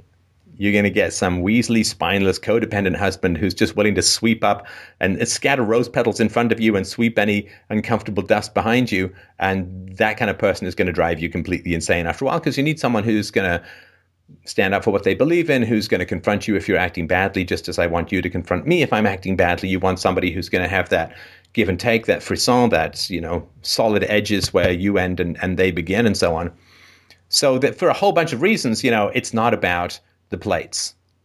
And, and everyone kind of gets that deep down that with kids and chores, it's not about the plates. Because, you know, for the most part, you know, kids carrying these wobbly plates, it's like, yeah, well, maybe you'll do a chore. Maybe we'll just go buy new plates after sweeping up the remnants of the old ones. Not very efficient to have kids do chores at the beginning, but it is important. Now, my daughter has a series of chores. She's got to do them. I mean, you know, she and there's times you have to be completely inflexible, right? There are times where I know I got something to do, but I just don't. I won't do it for whatever reason for a day or two if it's if it can be postponed. But she's got to do the stuff, right? And she's like, "Well, I don't want to." I'm like, "Yeah, I get that, and I respect you for trying not to, but you gotta because uh, that's life. You know, my my job is to get you ready for adulthood, and adulthood, believe it or not, there's things you don't want to do, right? and um, you know i got to do my books i got to do my taxes i got to do payroll i got to pay my bills and you know this is not like oh it's a climax of male orgasmic joy to write a check to the hydro company you know when we're incredibly lucky i said you know we're we're incredibly lucky because we get to do a lot more fun stuff than just about anybody in history has ever gotten to do and um, Oh yeah, Mike's like, yeah, it's like, do I love doing show introductions? We've got this new thing where we introduce the show, and I'm like, Oh, it's already packed away. What callers did we have? How drunk was I? How much beer do I need to have at 8 o'clock in the morning to read? I don't never do a show drunk. Oh, yeah. And, and, for years, I've been promising Mike promo photos, but we just can't book the Anaconda. Um, uh, and of course, the Anaconda is in, obviously completely intimidated by my masculine features. But um, yeah, I mean, there's there's things that, that you got to do. You don't want to do them, you got to do them. And, uh, you know, I talked about this with regards to the show. You know, I mean, you know, we do shows and then we do post production. Shows, fun. post production, not quite so much fun. and uh, yet, you know, without the post production, um, we don't have a show. So, I mean, just, you know, go to Bill Whittle's channel. I mean, he's got post production that makes me spontaneously eject drool onto my monitor, which means I got to get a new monitor. And um, yeah, Mike, I'll get the photos done. I'm just waiting for my scar to heal. It's coming along. And, um, and for my, my skin to stop aging. Uh, and three more spots, I'm good to go. But um, so that is um, that is the uh, that is the challenge in life. Got to do things you don't want to do. Got to do things you don't want to do, and you know, not not helping your kids prepare for that with emotionally authentic consequences um, is uh, not helping them uh, in in the long run. Sorry, sorry for that long speech, my friend. Does that sort of give any any useful approaches that that you might be able to use? Oh yes, it's actually very accurate, and I'm I'm using the same strategy, but uh, the problem is um, um, I'm not alone, and if you have a very very loving mom at home, so call it um, helicopter mom, uh, so it, it doesn't work well because uh, women they they are so um, emotional in a positive sense. They so caring and so so much giving that they completely disobey the rules of accountability and they just do whatever child's need and um, it develops in the direction that um, the children have the expectation that everything is done for them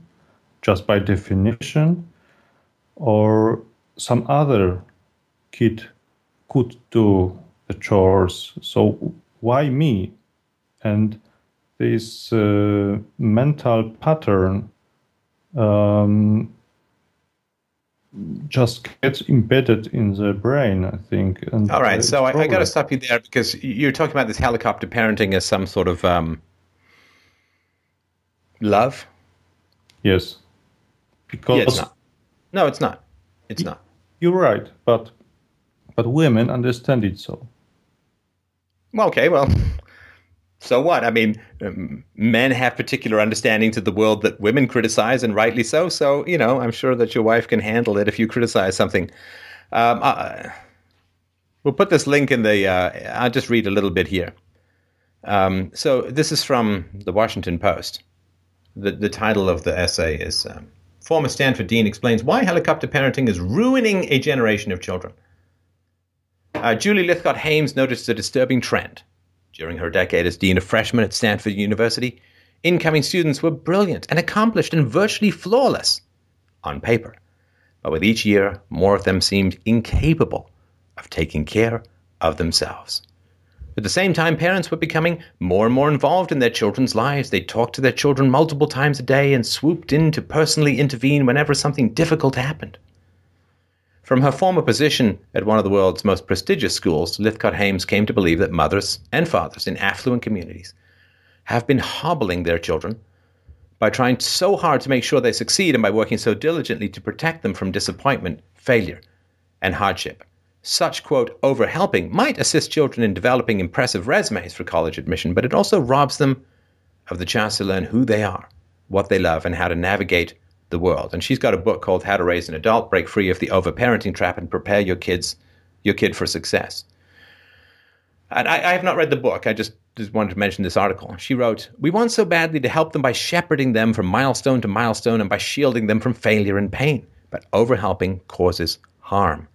It can leave young adults without the strengths of skill, will, and character that are needed to know themselves and to craft a life. And there is a um, uh, she, she cites reams of statistics on the rise of depression and other mental and emotional health problems among the nation's young people. Uh, she has seen the effects up close. Uh, Lythcott Haims lives in Palo Alto, California, a community that's following a string of suicides in the past year has undertaken a period of soul searching about what parents can do to stem the pressure that young children face. And um, if you say to your child, like let's say your child wants to become uh, a, a dancer, Well, if you say, okay, I'll go take lessons for you, is that going to help her? No. No. She's got to take the lessons. She's got to learn the skills. She's got to be able to do it. And so, is your wife, does your wife say, or does your wife encourage your daughter to not do her chores? Does she say, oh, I'll do it, uh, go play? Sometimes, probably, or she just thinks uh, she can do it much quicker and better, and it's wasting time to to to talk to children. Uh, is uh, is your wife better at math than your daughter is? Yes. So clearly, then your wife should do your daughter's homework because she can do it much more quickly than your daughter can and much more efficiently, right? Oh, they're doing it together. What? Yes. No, no, no. The homework is for your daughter. No. Your wife is doing your daughter's homework with her? Yes. Oh. Oh my God! But it's actually it's requirement because um, the public schools uh, they do not transfer enough knowledge, uh, and the children they not um, they not. Um, of course, if you're very intelligent, you you you can manage it. But uh, on the average, uh, the teachers they assume that the parents um, teach the children some, of course, it's un, in, unofficial, but um, wait. So they're assuming that the uh, they're assuming that the the parent is sitting down doing the homework with the kid. Yes, because now have you listened in on this? Is this is your daughter learning stuff? I mean, the whole point of helping, like you know, when your daughter. You know, when your kids are learning to ride a bike, you help them, right? You help them hold the handlebars, you put the training wheels on, but the whole point is that you stop after a while so they can do it themselves, right? Like you help them learn how to climb up and down stairs so you don't do it when they're 12, right? So is is the point to detach your wife from the homework process? And again, I mean, there's no studies that show that homework's any good. I mean, that's a whole other educational question. But the reality is that if there's a requirement to do work, the requirement is for your daughter to do the work, not your wife, right? So, I mean, is the purpose to stop this at some point? I mean, I hope relatively soon.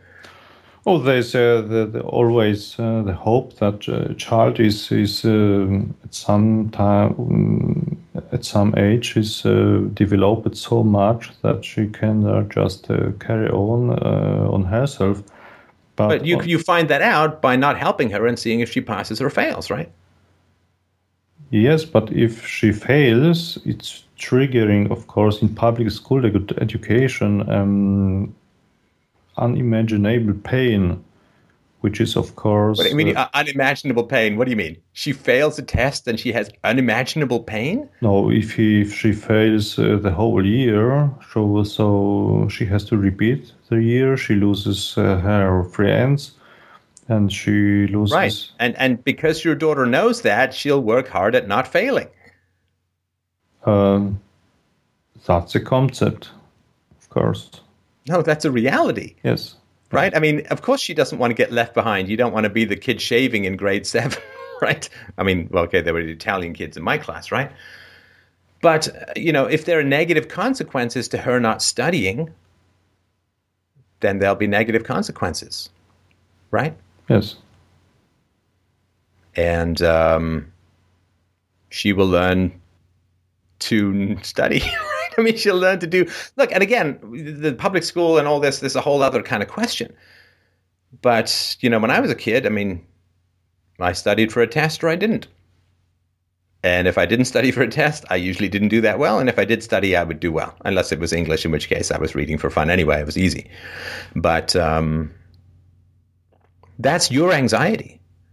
And the degree to which you allow your anxiety to have you step in and intervene in your daughter's life is the degree to which you are undermining her capacity to have responsibility and succeed in the future. I mean, is this going to go on through college? Uh, no, it's. Uh... Do you think the longer it goes on, the easier it will be to transition out of it?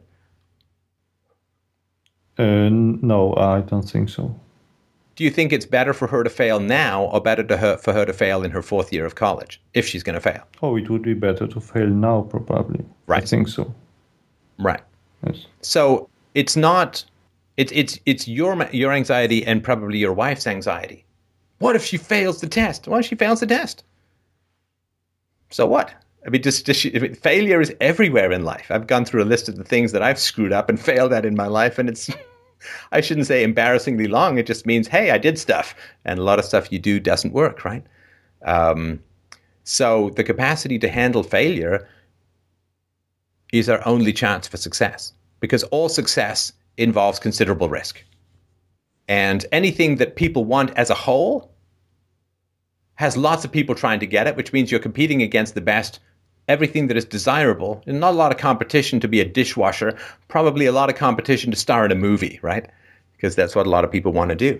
And so if you want to be a dishwasher, you might be the only person applying for the job. If you want to be the lead in World War Z, then you got a Brad Pitt to compete against, who's quite a ferocious competitor when it comes to acting. That's why he's a movie star. And so, everything, if you want your children to succeed at anything other than the minimum, the bland, average, or below average, then they have to damn well get used to failure because every single time you want to do something great, you are more likely to fail than succeed every single time you want to do something out of the ordinary, failure is by far your most likely outcome. And you cannot succeed unless you make friends with failure, unless you recognize and accept that you can walk away from failure and still be a great person and still be a valuable person. And in fact, possibly a greater and more valuable person because you are no longer afraid of failure. And so, by shielding your daughter from failure, you are shielding her from the capacity to succeed at anything other than the bare minimum in life, in my opinion. And, and, and the free world, the free market out there, doesn't care if she fails. You're creating an unrealistic environment for her. Now, of course, when she's a baby, well, you, you fell down those stairs. now, of course, you build you, you put the little gates up there and you make sure that her world is safe and you childproof the house and because she's a baby. You've got to transition out of that though. And she's she's 12. Which means she's got to start accepting ownership for her life. And it's your anxiety, not hers, that is causing this. You're managing your anxiety. It's got nothing to do with her long term success because you and I both know that her long term success is going to be contingent on her being able to accept the possibility of failure and work around it. And this doesn't mean that she should fail at all. I'm not saying, you know, have her fail so that she's like, I'm not saying, you know, don't push her off a bike so that she learns to, not be afraid of it. But if she falls, then she learns. She falls, then she learns. You know, as I, I said to, uh, I've said to people before, I've said to kids before, uh, pain is a teacher. Pain is your body's way of trying to help you. Pain is your body's way of saying, let's not do that again, right? I mean, and, uh, you know, pain is really annoying and it's really bad and it's really a negative experience.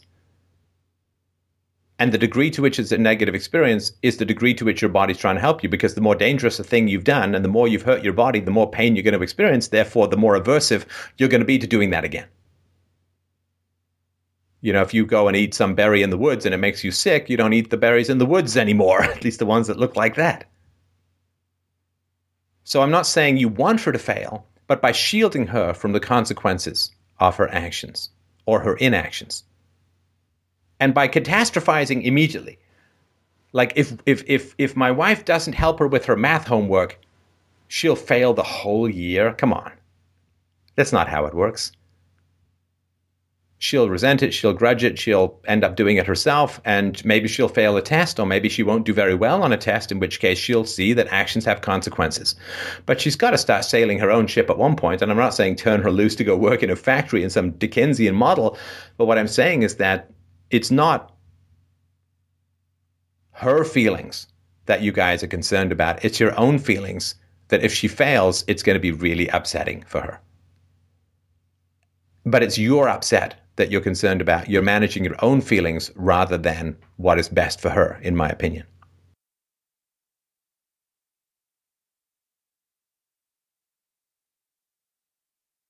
Oh yes, it. Uh, I think it is um, the last call with uh, Bill Whittle. It was about this um, anti-fragility, and uh, is probably the strategy.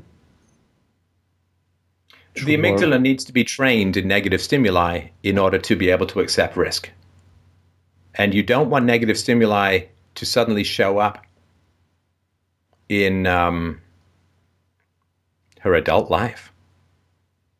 Like you don't want, like you don't want her negative stimuli, her inc- uh, uh, her lack of willingness to work hard, or her lack of willingness to accept risk, and so on. You don't want that to show up when she's 24 and she's moved out. The consequences of failure there are much more significant than the consequences of a failing a math test now. Right?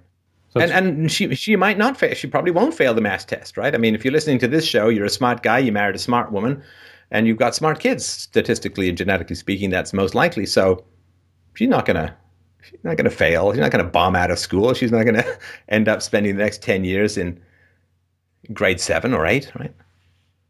Um, she needs to be comfortable with failure. Look, I mean, I'm out here on the edge every day, pretty much. We put out a show. I'd love all the shows to do what the European migrant crisis does. Can't do it. If you if you take that as a standard story for enslavement, what at three and a half or four million views or whatever, every single one of my other thousands and thousands of podcasts and videos has been a complete and total failure relative to my number one video, right? Yes. And um, so what? it's not like I'm doing shows that I know won't do well. I just do the shows that I think are most interesting and that I'm most passionate about and that we're all most passionate about here. And we put them out. And sometimes a show we work on for a week does 10% of the views of a show we talk about for 10 minutes and I do in 15 minutes. right? How am I going to keep doing shows if I'm like, oh man, this show didn't do as many views as my biggest show ever? I mean, come on. That that's that's not how you're going to get anything done in this life. You know, Freddie Mercury never wrote another Bohemian Rhapsody, but I'm still glad that they kept recording, I guess. But let's get to core question. Is this overdoing problem not more important than spanking problem? Why does it matter? Why can't they both be important? Oh, they can, of course yeah, you don't have to prioritize one because it's not an either or. This is not a logic gate here, right? I mean, it's not an either or. Um, no, no. You, you you don't want to be yelling at and intimidating your children. You don't want to be hitting your children, but you also don't want to be shielding them from the natural consequences of their actions. Yes, yeah, of course. And listen, read the books. I mean, this is just my thoughts. I don't have the biology behind it and so on. Read read the books on the experts uh, that um, we develop self-respect through overcoming challenges, and the degree to which we are shielded from challenges, we are shielded from self-respect. And we develop these distorted views on what risk is. You know, risk is not like risk is cancer. Risk is not I might fail my biweekly test in algebra. You know, that that's not risk. You know, risk is really standing up for what you believe in despite negative consequences. That's risky. Yeah. I only got a 65 on this. I mean, you know, it, it puts th- some things in perspective. Of course, when you're 12, things are important and all that. But the fact that she wants to stay with her friends and all of that, no, explain to her, you know, we're going to give you some, you know, you always want some freedom. We're going to catch you some back freedom. Your daughter's not going to like it. Your wife's not going to like it. And maybe you won't like it either.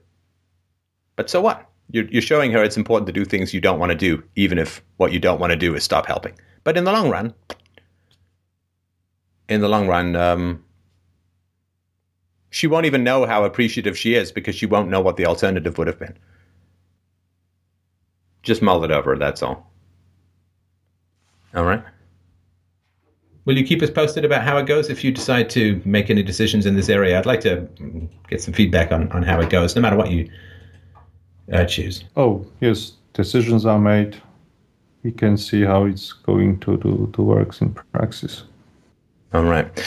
I got to move on to the last caller because uh, I'm a little lower on energy than I'd like to be today, which is no problem. But uh, I'm going to move on to the next caller, last caller. But thanks so much for your call, man, and, and please do uh, try and keep us uh, uh, keep us posted. Okay, thank you. Bye. Thanks. So all my very best to you and your family as well. Okay, bye. All right, well, up next is Josh. Josh wrote in and said, I've recently finished reading the novel The Count of Monte Cristo by Alexander Dumas. The book left me pondering the overlap and or comparability of revenge with virtue. Can one seek to punish evil or seek revenge against someone who has done evil to them without seeking to advance virtue and still be good? Is the act of revenge or seeking retribution good, bad, or simply an aesthetic preference? What of those who are harmed along the way? Is it permissible for people to be collateral damage in the promotion of virtue, but not revenge? That's from Josh. All right. Is this something because of the book or something that are you plotting vengeance against the wrongdoer in general or is this just because it came out of the book? Um, actually, yeah, there is something in my personal life, yeah. With uh, that is that I'll just give you the extreme quick run through, and then if you have more questions, I'll go into it. I worked for a company um, for a while, and uh, the individual that I worked for had some very, very unsavory business practices. So, and did a number of things wrong to myself and other people. And since then, I've started my own business. And of course, I just want to be more financially independent for myself, but as well, I would really, really love to completely put him out of business. And Right. you know, kind of wreck what he did, what he's built. Right. So, you know, I, it's not like I'm sitting here thinking of, oh, well, how can I burn his trucks and, you know, do it that way. But, you know, at the same time, too, yes, there is a revenge component to that. But then I also began thinking about those things on a grander, larger scale, you know, of, um, because ultimately when I read the book, the main thing that it kind of saw is, is and I, I sent an email on this too, that it just kind of seems like a lot of the evil is committed in the world. I, I just noticed it was from greed. But then I got looking up as to what the uh, definition of greed was, and I just saw it as a lot of subjective nonsense.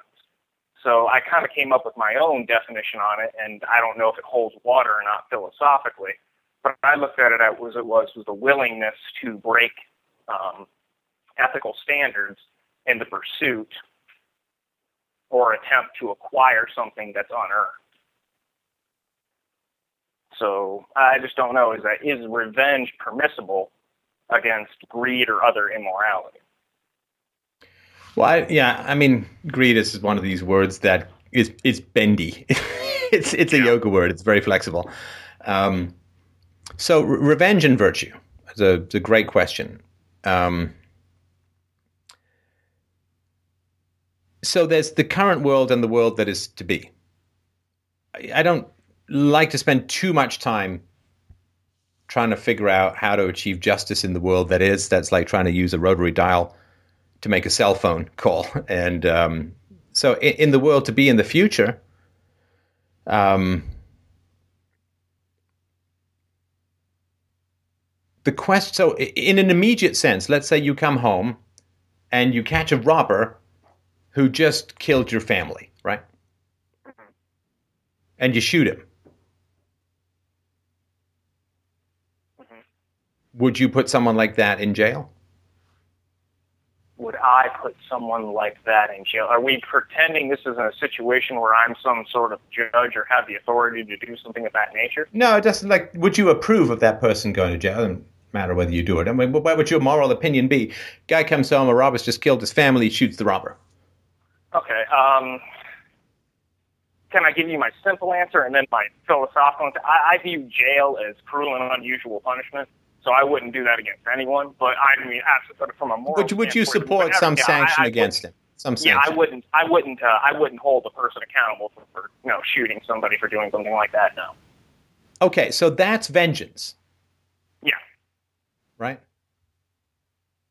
Yeah, because we could sit here and argue and say that maybe he could have subdued him and brought him to justice, but no, I mean, yeah, it is taking vengeance of, of that. Yeah, you're killing. Right, assuming assuming the guy's not like you could say was waving a gun around. Assuming it wasn't immediate self defense. If you shoot a guy who's just shot your family or killed your family, mm-hmm. is that Well, so if if and I'll keep my own opinions out of this for the moment, but if you're comfortable with that, then you're comfortable with vengeance because that's a revenge killing, right? You killed my family, I'll kill you, right? That's a revenge killing. Uh-huh. Now, the degree to which you stretch that out over time is somewhat less important. Right? So let's say he does it a week later. right?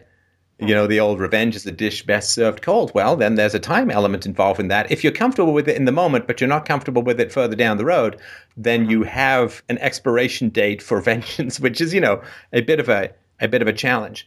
Now, all all attempts at justice in a free society, in a good society, and so on, have some degree of retribution involved right? So let's say, well, you, you go shoot the guy who killed your family, but you call the Freedom Cops or the Libertopia Brigade or whatever, and you initiate some course of action where this guy ends up receiving sanctions uh, until he does something to whatever right the wrong as best he can or whatever, right? So if you is there some, is there to some degree vengeance uh, in wishing those who've done you wrong to suffer uh, in, response? Hard to say, right? I mean, there's some. el- It's not just well, the abstract principle of justice has been served and society has been protected. We are still apes without excess body hair, and uh, re- retaliation, I think, is part of a system uh, of justice. But sorry, go ahead.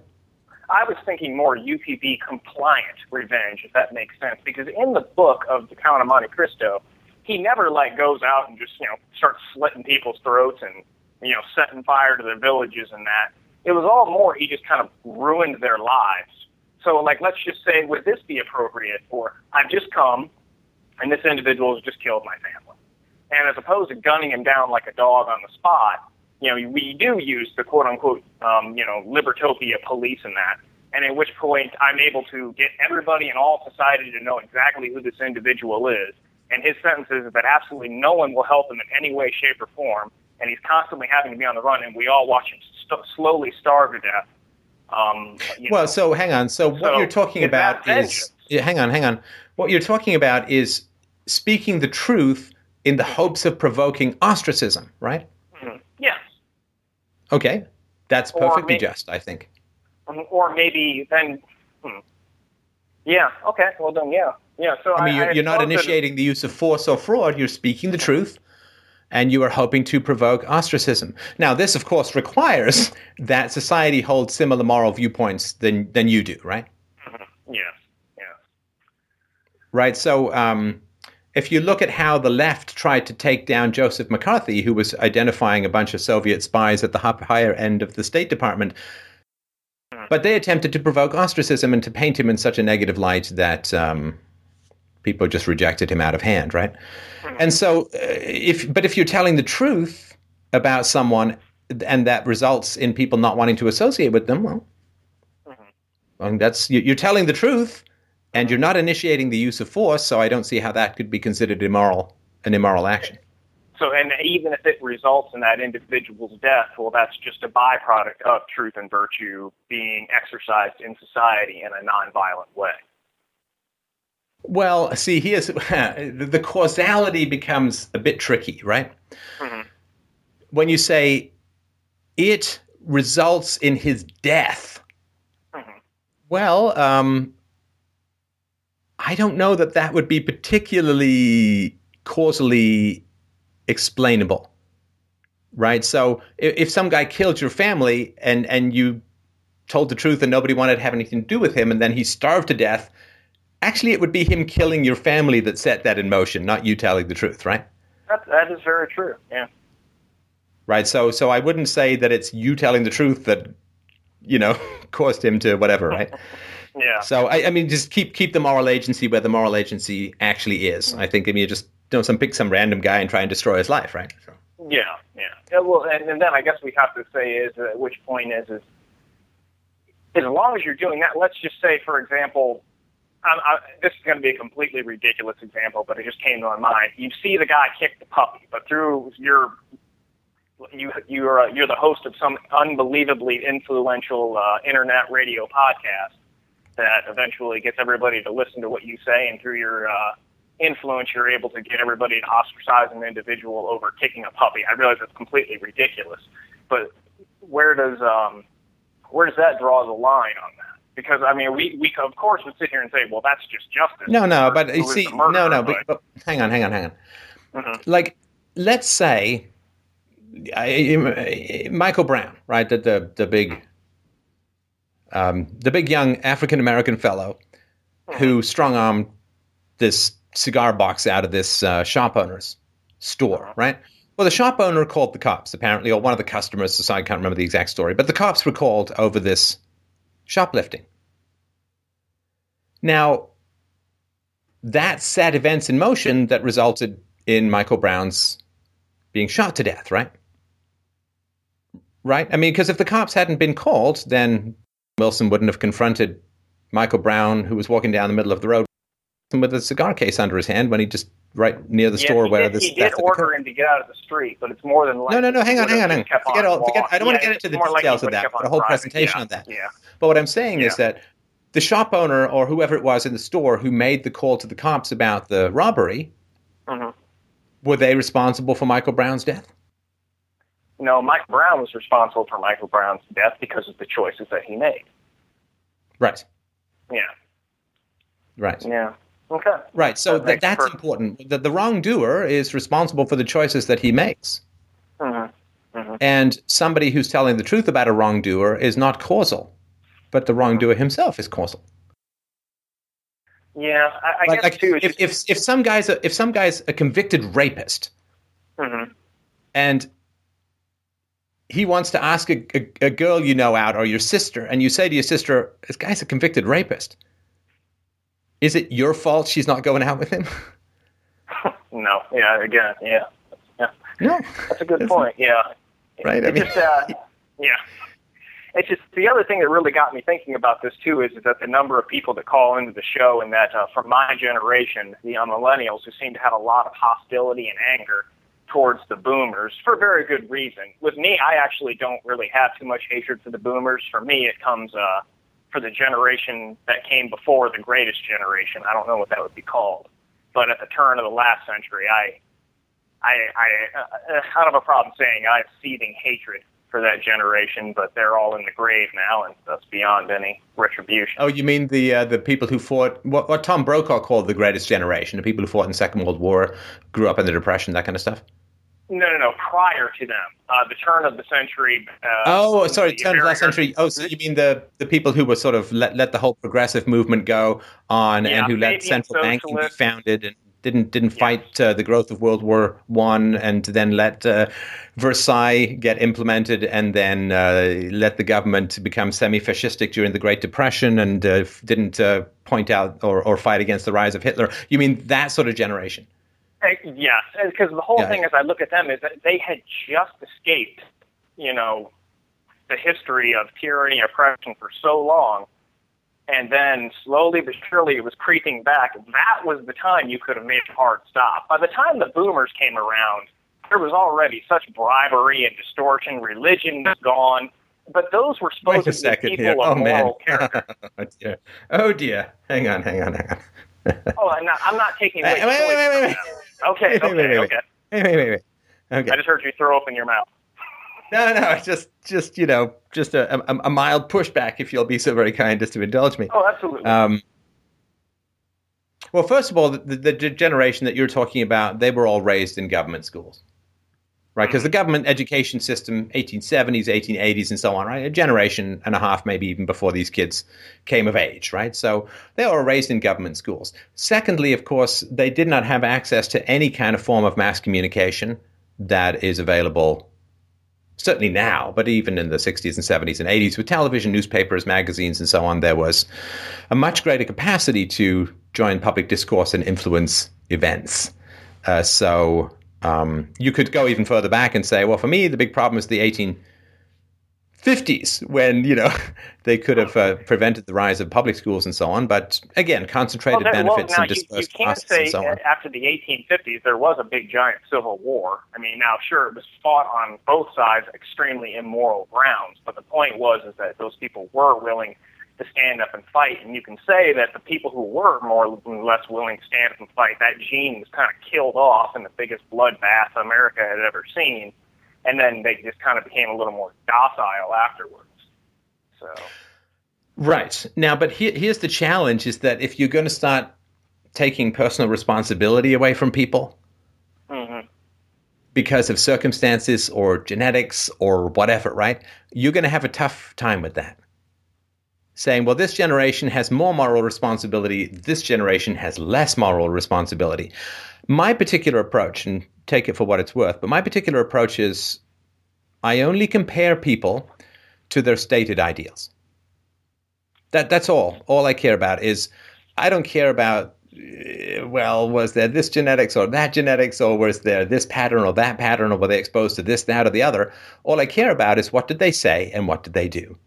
And the greater the gap between their stated ideals and their actual actions is their degree of moral responsibility.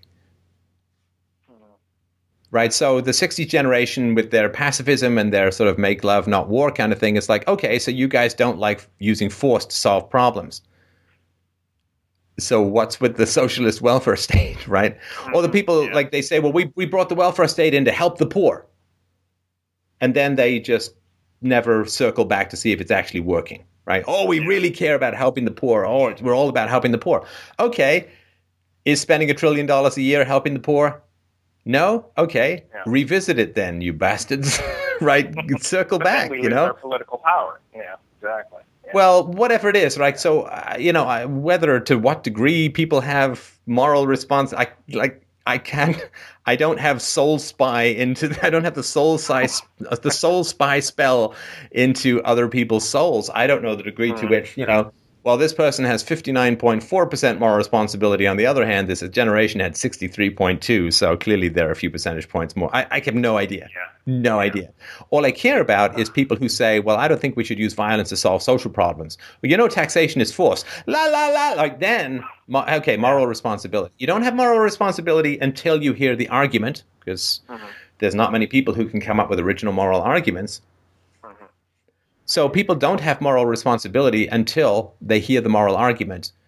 Once they hear the moral argument, they have moral responsibility, which is why people love to sit in an echo chamber and be told over and over again the things they already believe, because that way they don't accumulate an excess of moral responsibility or any moral responsibility. It's why the left goes to leftist outlets and the right goes to the rightist outlets and so on, because if they hear arguments counter to their perceptions. If people on the right hear leftist criticisms of foreign policy, if people on the left hear rightist criticisms of domestic policy, then their minds open and they expand and so on. And you can see this in my The Truth About Bernie Sanders video, where a bunch of socialists come in and just believe that taking a big giant snark dump on active intelligence does anything other than electrocute their ass. Doesn't do any harm to the active intelligence. It just makes them look like complete idiots for the most part. It, Um, it is frightening because um, with, with that definition that um, I gave you for greed, because I wanted to see if that was uh, philosophically sound, I tried putting that out on social media just to try and get some pushback.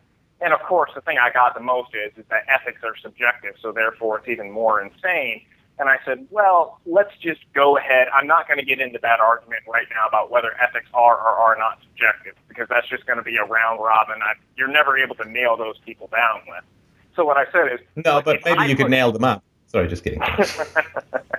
but I just said it as well. Let's just go ahead and say that you know individual ethics, whatever that is, is that let's just say I say I my ethical standard is is that I give ten percent of my earnings to charity. That is my ethical standard. Well, now we have something objective to measure my actions against.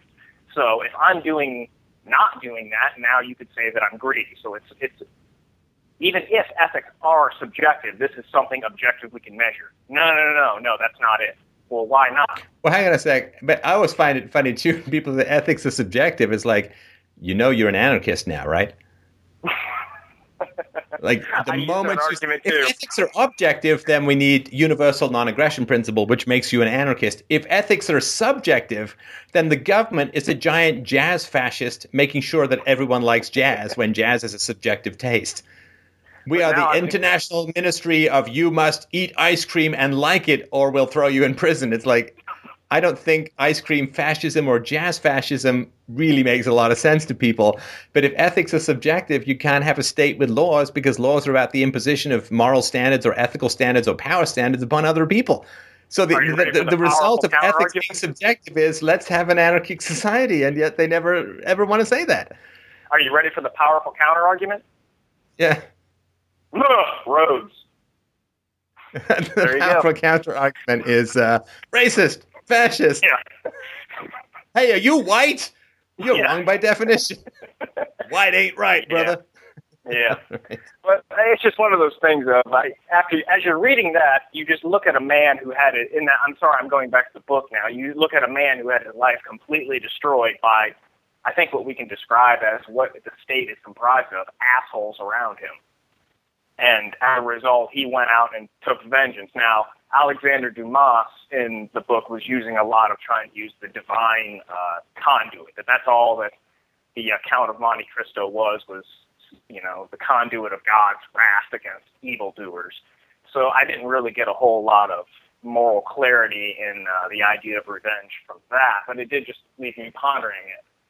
So I guess kind of what we've come to the conclusion of is, is that as long as you stick within the confines of UPB and the person has actually done something immoral, it's pretty much open game. Well, no, here's the thing, right? I mean, if you decide to act on vengeance, Mhm. you are taking on a significant risk. Right? And the significant risk is that, you know, some guy pushes you in the mud. So then you trip him up when he's carrying a tray of food. So then he pushes you down the stairs. So then you drive over his foot, right? This escalation aspect of the Hatfield of McCoys, right? Shooting across the Tennessee woods or whatever. This escalation capacity for vengeance is significantly destabilizing and significantly risky. Well, isn't Right. that just personal preference, though?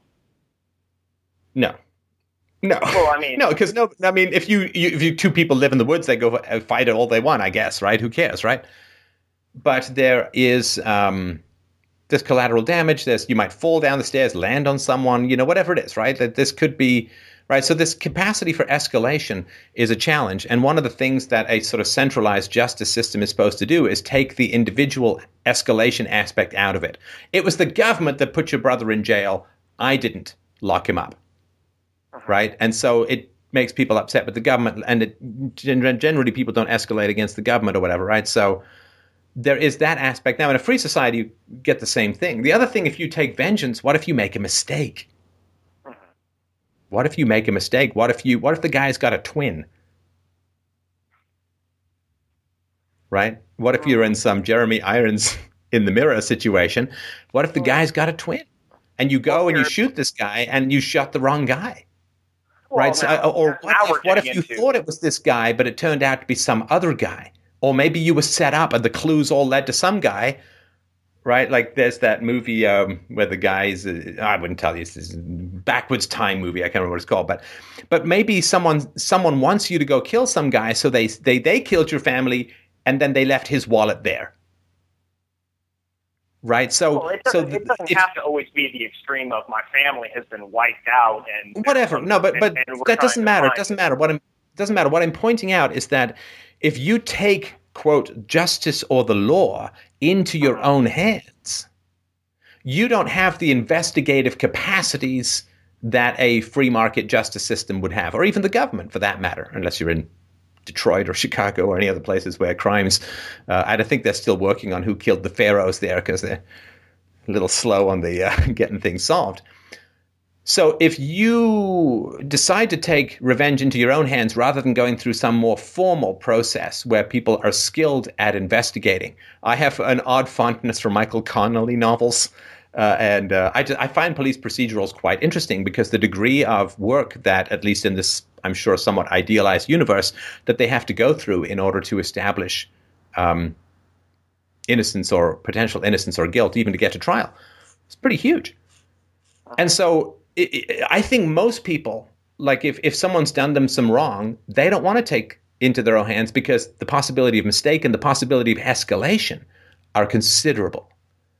And so I think for the most part, they'd like to make that phone call and get the experts in who are going to take over the liability for escalation and who are going to take over the liability of getting things wrong.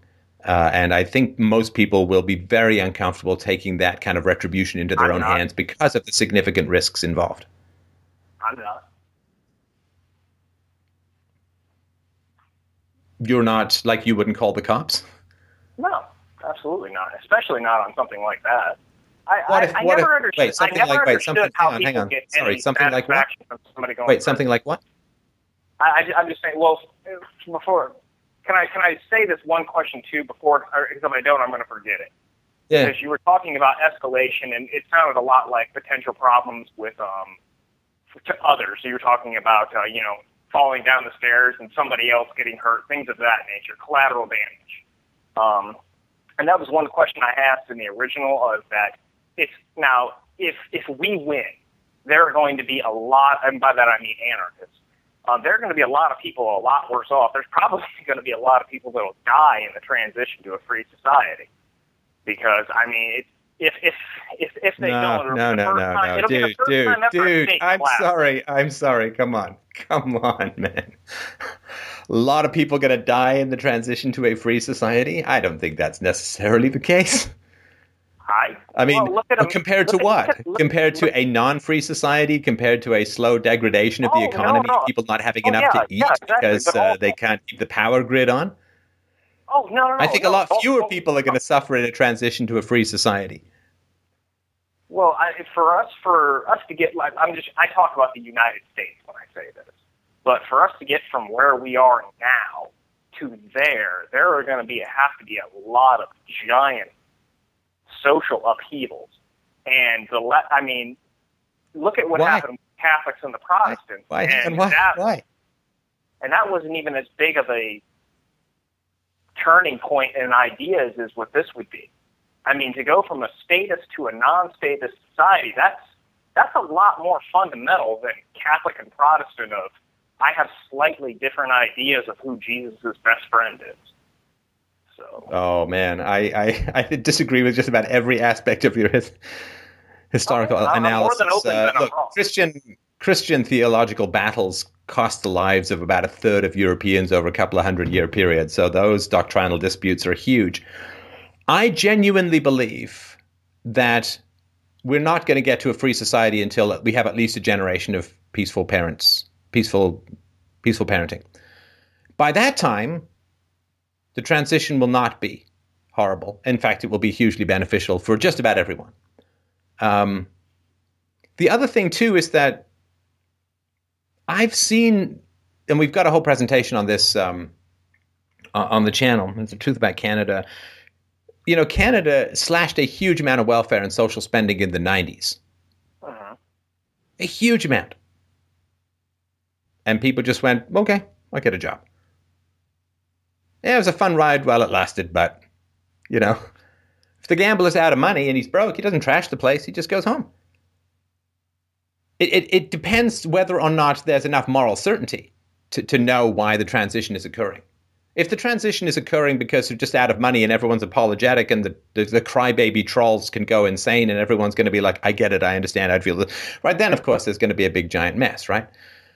But um, if there's a genuine understanding, it's like, okay, well, this was a bad system. It really didn't work, and it's destroying the future of our children. And you know, it was a fun, crazy ride, and now it's over. So you know, dust off your big girl panties and go get a job and go be responsible. Oh, the single moms have. Okay, well, the single moms can find some way to be great enough uh, people that guys will want to be with them, and um, even with their kids, people will adapt. You know, we we made it through the ice age. You know, we made it through the little warm period in the medieval ice age, and we, we made it through the Black Death. You know, we made it through the collapse of the Roman Empire. You know, I, I think a shrinking in the welfare checks we'll be okay with.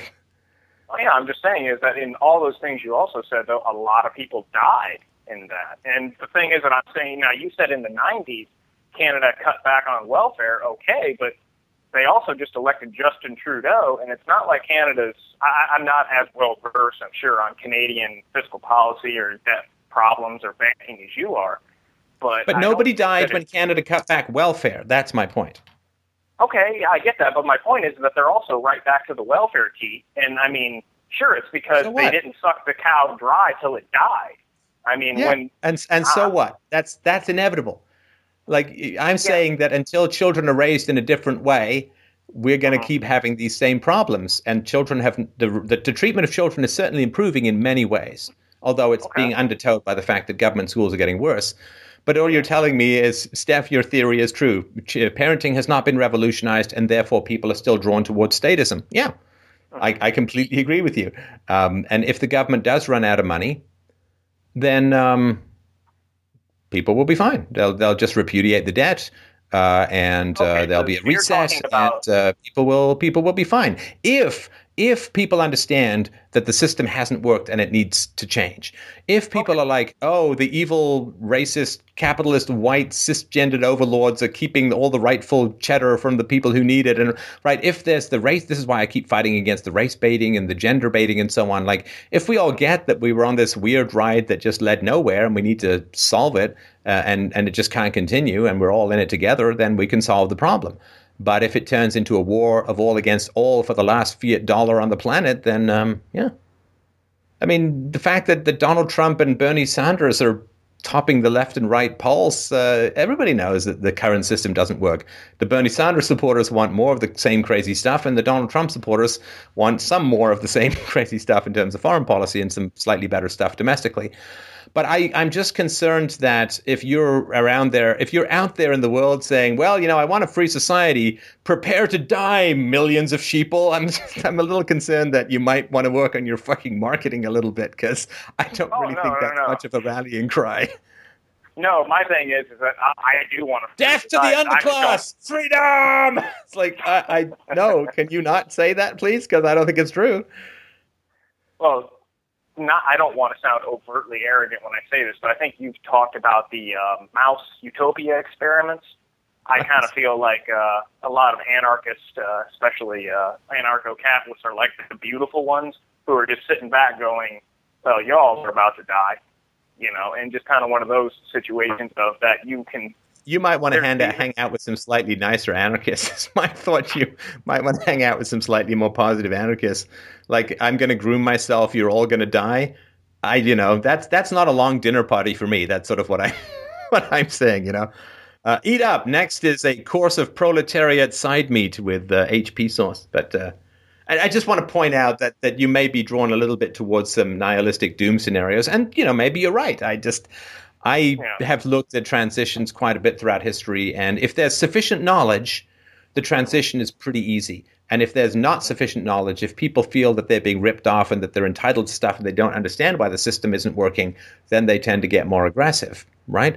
Um, like if if if I know my car's a rental, I don't phone up the cops because the Hertz guy takes it back, you know, because Yeah. I know the deal. It's a rental. It's got to go back to Hertz, right? As opposed to, hey, man, I just parked my car and this guy in a yellow jacket just stole it from me. I just left it unattended for a moment and even put my luggage out. I don't know, give me much better mileage.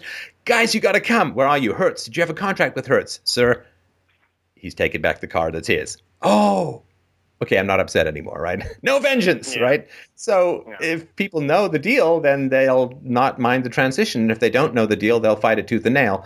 But I'm concerned that by you saying death to millions, um, it, it, it, it might not be that helpful to the Oh, cause as a whole. Don't think by any stretch of the imagination I'm saying I want this to happen or I'm, you know, I don't. I know you don't like, want it. I know you no, don't but- want it. But if Yeah. you want, if you want a transition to a free society, and you believe it's death to the millions, then you kind of do need it in order to get to your utopia. And I don't think it's necessary at all. I think that the alternative will be death to millions, right? Like wars and famines Oh, yeah. and every known thing in the universe. But uh, if you're going to say death to millions, man, you really, really got to be on solid ground and you've really got to have studied this stuff because otherwise you're kind of letting a whole bunch of nihilistic crazy spill out, I think to the detriment of trying to bring about a free society. Oh yeah, yeah, yeah. Well, it, it's I guess it's just one of those things of that I've gotten to the point where I kind of talk with just nothing but anarchists. And No, all, the whole I tell you, man, what you've got to do is stop arguing on social media. Because if there's anything that's going to provoke a desire for death to millions, it's trying to have arguments on social media, particularly around ethics. Uh, I, you know, I, I, I get that. You know, um, uh, you know, and then it becomes like. Uh, I say we go up to the spaceship and nuke it from orbit, man. Game over, right? You're like the Bill Paxton in in, in Aliens. Um, you got to stay away from situations where reason is impotent. Stay away from crazy people who deny reality, because then you'd be like, huh, world-ending plague of social dislocation and destruction. Will it take down the people I'm arguing with on social media? Okay. I have some sympathy. Like, just you got to stay because they'll tempt you into a kind of nihilism and a kind of hatred of of humanity, and that's kind of their job, right? I mean, if you argue, like, if you dance with zombies, you're going to end up with rotting crap all over you and a very bad smell in your nose, right? Just stay away from them and. Uh, you know, go with Pia Zadora in her prime. I don't know, just making something up, but you just try and stay away from situations where you you can't gain traction with rationality. And if you're arguing with stuff on social media, oh man, I mean, it's going to be something that's just going to provoke a whole lot of bad sentiment coming out of your spleen. Yeah, Well, you know, and, and then the whole Won't time I've ever been on to social Zombie Town? Won't you take me to Zombie Town? anyway, sorry. Well, now, when it comes to peaceful parenting, I'm fully and 100% on board with you from the uh, ethical standpoint of it, and in what I feel of that it would be the uh, salt sowed in the earth that would keep a state from ever arising again. But every single time, and it is when you look on social media or just at the world in general, whenever I hear about peaceful parenting or ideas with the, with the libertarian, the more traditional libertarian of through education and that, I kind of almost feel like we're panda bears trying to outbreed rats in a city dump. You know, it's just kind of one of those things I'm just sitting around looking and going, number Worst game buddy movie good. ever. But yeah, go on. And uh, because the whole thing I look at too is is that you know a lot of liberals and you know American liberals, not uh, European liberals, are very much into uh, not spanking, peaceful, reasonable negotiation, but they're raising their kids to be socialists. So when I hear that, I'm thinking basically you're talking it's talking about raising anarchists. And like I'm saying, and I'll just use the analogy again, it's like trying to outbreed another species with panda bears. Right, but you see, you don't talk to the parents, right? When the kids grow up and become adults, and they say, "Well, we need a central authority, we need coercion," and then you say, "Well, how did your parents deal with disagreements with you?" Oh, they sat down and reasoned with me. Okay, well, if we can do that with a five-year-old, can we not do that with a twenty-five-year-old in society? Mm-hmm. Right? You, you talk to them and say, "Well, was was was violence the solution in your home?" No. Now, if violence was the solution in their home, then their their desire to get rid of the state is going to be proportionately less because then you're saying violence is really bad, which they will then consciously hear as your parents were really violent, therefore really bad. But, But uh, if if kids are being raised without coercion, so much the better. Then we say, okay, well, coercion is not necessary for raising children. We can assume that children are more irrational than the average adult. Therefore, we don't need aggression uh, in the organizing of society. It's not, you know, it's not exactly a, a slam dunk, but it's certainly something that's going to give them a lot more pause than if they were raised violently. Well, just the thing is now, what I can say is one of the things that brought me to uh, the anarchist camp, aside from just the logical argument, is is that um, the aggression that there was in my household growing up, because there was a lot of that in my mind. Well, yeah, that wasn't any good, and okay, yeah, I kind of see where the problems were. So, Right. you know, that was one thing that really attracted me to it. So, Right. Yeah. Well, anyway, I mean, we've we've done a fair sprint around the mulberry bush. Um, I, I think that vengeance is a very risky thing to get into for the escalation and potential for mistake. I think that most times, of course, we will try to prevent in a future society, prevent the kind of child's abuse that results in criminality. Uh, so I, I don't think it's going to be a big problem in the future. Where these things do occur, I think people will defer to professionals who will take over the liability for the um, examination and investigation and prosecution of a, a crime. Say what I'm doing is wrong. I don't know what you're doing. What are you doing? Oh, you mean like wanting to get back at your former boss? I yeah, wanting to just completely and utterly financially destroy him. Well, I, if you're telling the truth, I mean, I, I personally think that, that vengeance is a pretty crappy way to spend your life. I think it, it kind of drains a lot of joy out of your life. You know, people will act badly against you and in, in the hope of infecting you with hatred, right? It's like, oh, you're gonna wake up and just hate those guys. I hate those people, and so on. And I don't know. I uh, I I think that's kind of letting them win in your head. Like either take action or don't. If you're not going to take action, just put them out of your mind. Because I mean, this guy, let's say he's just some really bad guy, whoever he is. Okay, and let him go be his bad guy. Eventually, life will punish him no matter what. right? I mean, But the thing is, I take enjoyment from it though, and maybe it's just I'm a dark person. But like I say, whenever it comes to, you know, uh, whenever I see somebody who's just truly, I don't want to use evil because that's that's that's a very very strong word. But whenever I see somebody who is like that, and now I can use an example in my life from the past of somebody who I felt was evil, and that, um, and no, I, I really enjoy it. It's uh, I enjoy seeing. Yeah, look, I mean, if, if you if you want to, but but be careful which which dog you're feeding, right? Like every every one of our personality attributes is a dog, and the dogs that win are the dogs we feed the most. And if you feed the dog of hatred and vengeance and the desire to grind evil people's face into the dust and so on, okay, that's the dog that's going to win, and that's going to be how your life grows to be defined. That you're some grim Gotham-based superhero who never smiles because there's another evil person in the world to somehow vanquish and conquer.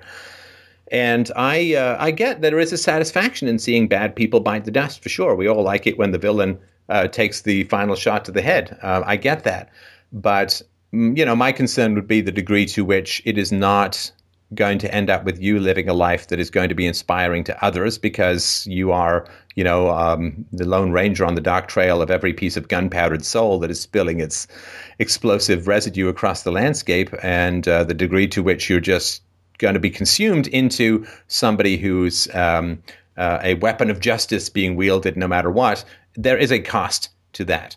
The degree to which, you know, there is. Be careful the monsters you hunt. Be careful the monsters that you hunt that you do not become a monster yourself. That is uh, very and important. You can read some Nietzsche on this because he, he knew Oh, I've- I've read a lot about of some of this. Right. So the concern, the degree to which vengeance might be taking away from happiness in your life. If this guy's a bad guy, yeah, you know, you're, you're never going to run out of bad guys in the modern world to go chasing after. I just think that it might end up being kind of exhausting and debilitating towards your future happiness, and it might strip you of some capacity for love and joy and devotion uh, to to better things in life. So listen, I got to move on to the end of the show. But uh, thanks very much for your call. Always fascinating to chat with Yowl. is a joyful and blissful experience uh, every single week. We do two of these shows a week, and uh, it's a real pleasure. And um, as you do your shopping for this uh, Christmas vacation, you can go to fdrurl.com slash Amazon to buy using our affiliate link. Uh, it doesn't cost you a penny, and we get a few bits of birdseed falling through the cage. Uh, you can, of course, go to freedomainradio.com slash donate to help us out with the show. Absolutely essential for us to continue to do what we're doing in the world. We're going gangbusters. I want to get even more octane in the jetpack so we can get right high above the world to check out whether there's a giant ring of ice around the flat table. So, have yourselves a wonderful week, everyone. Thanks again for your support and your uh, interest. And please like and subscribe and share as always. We'll talk to you soon.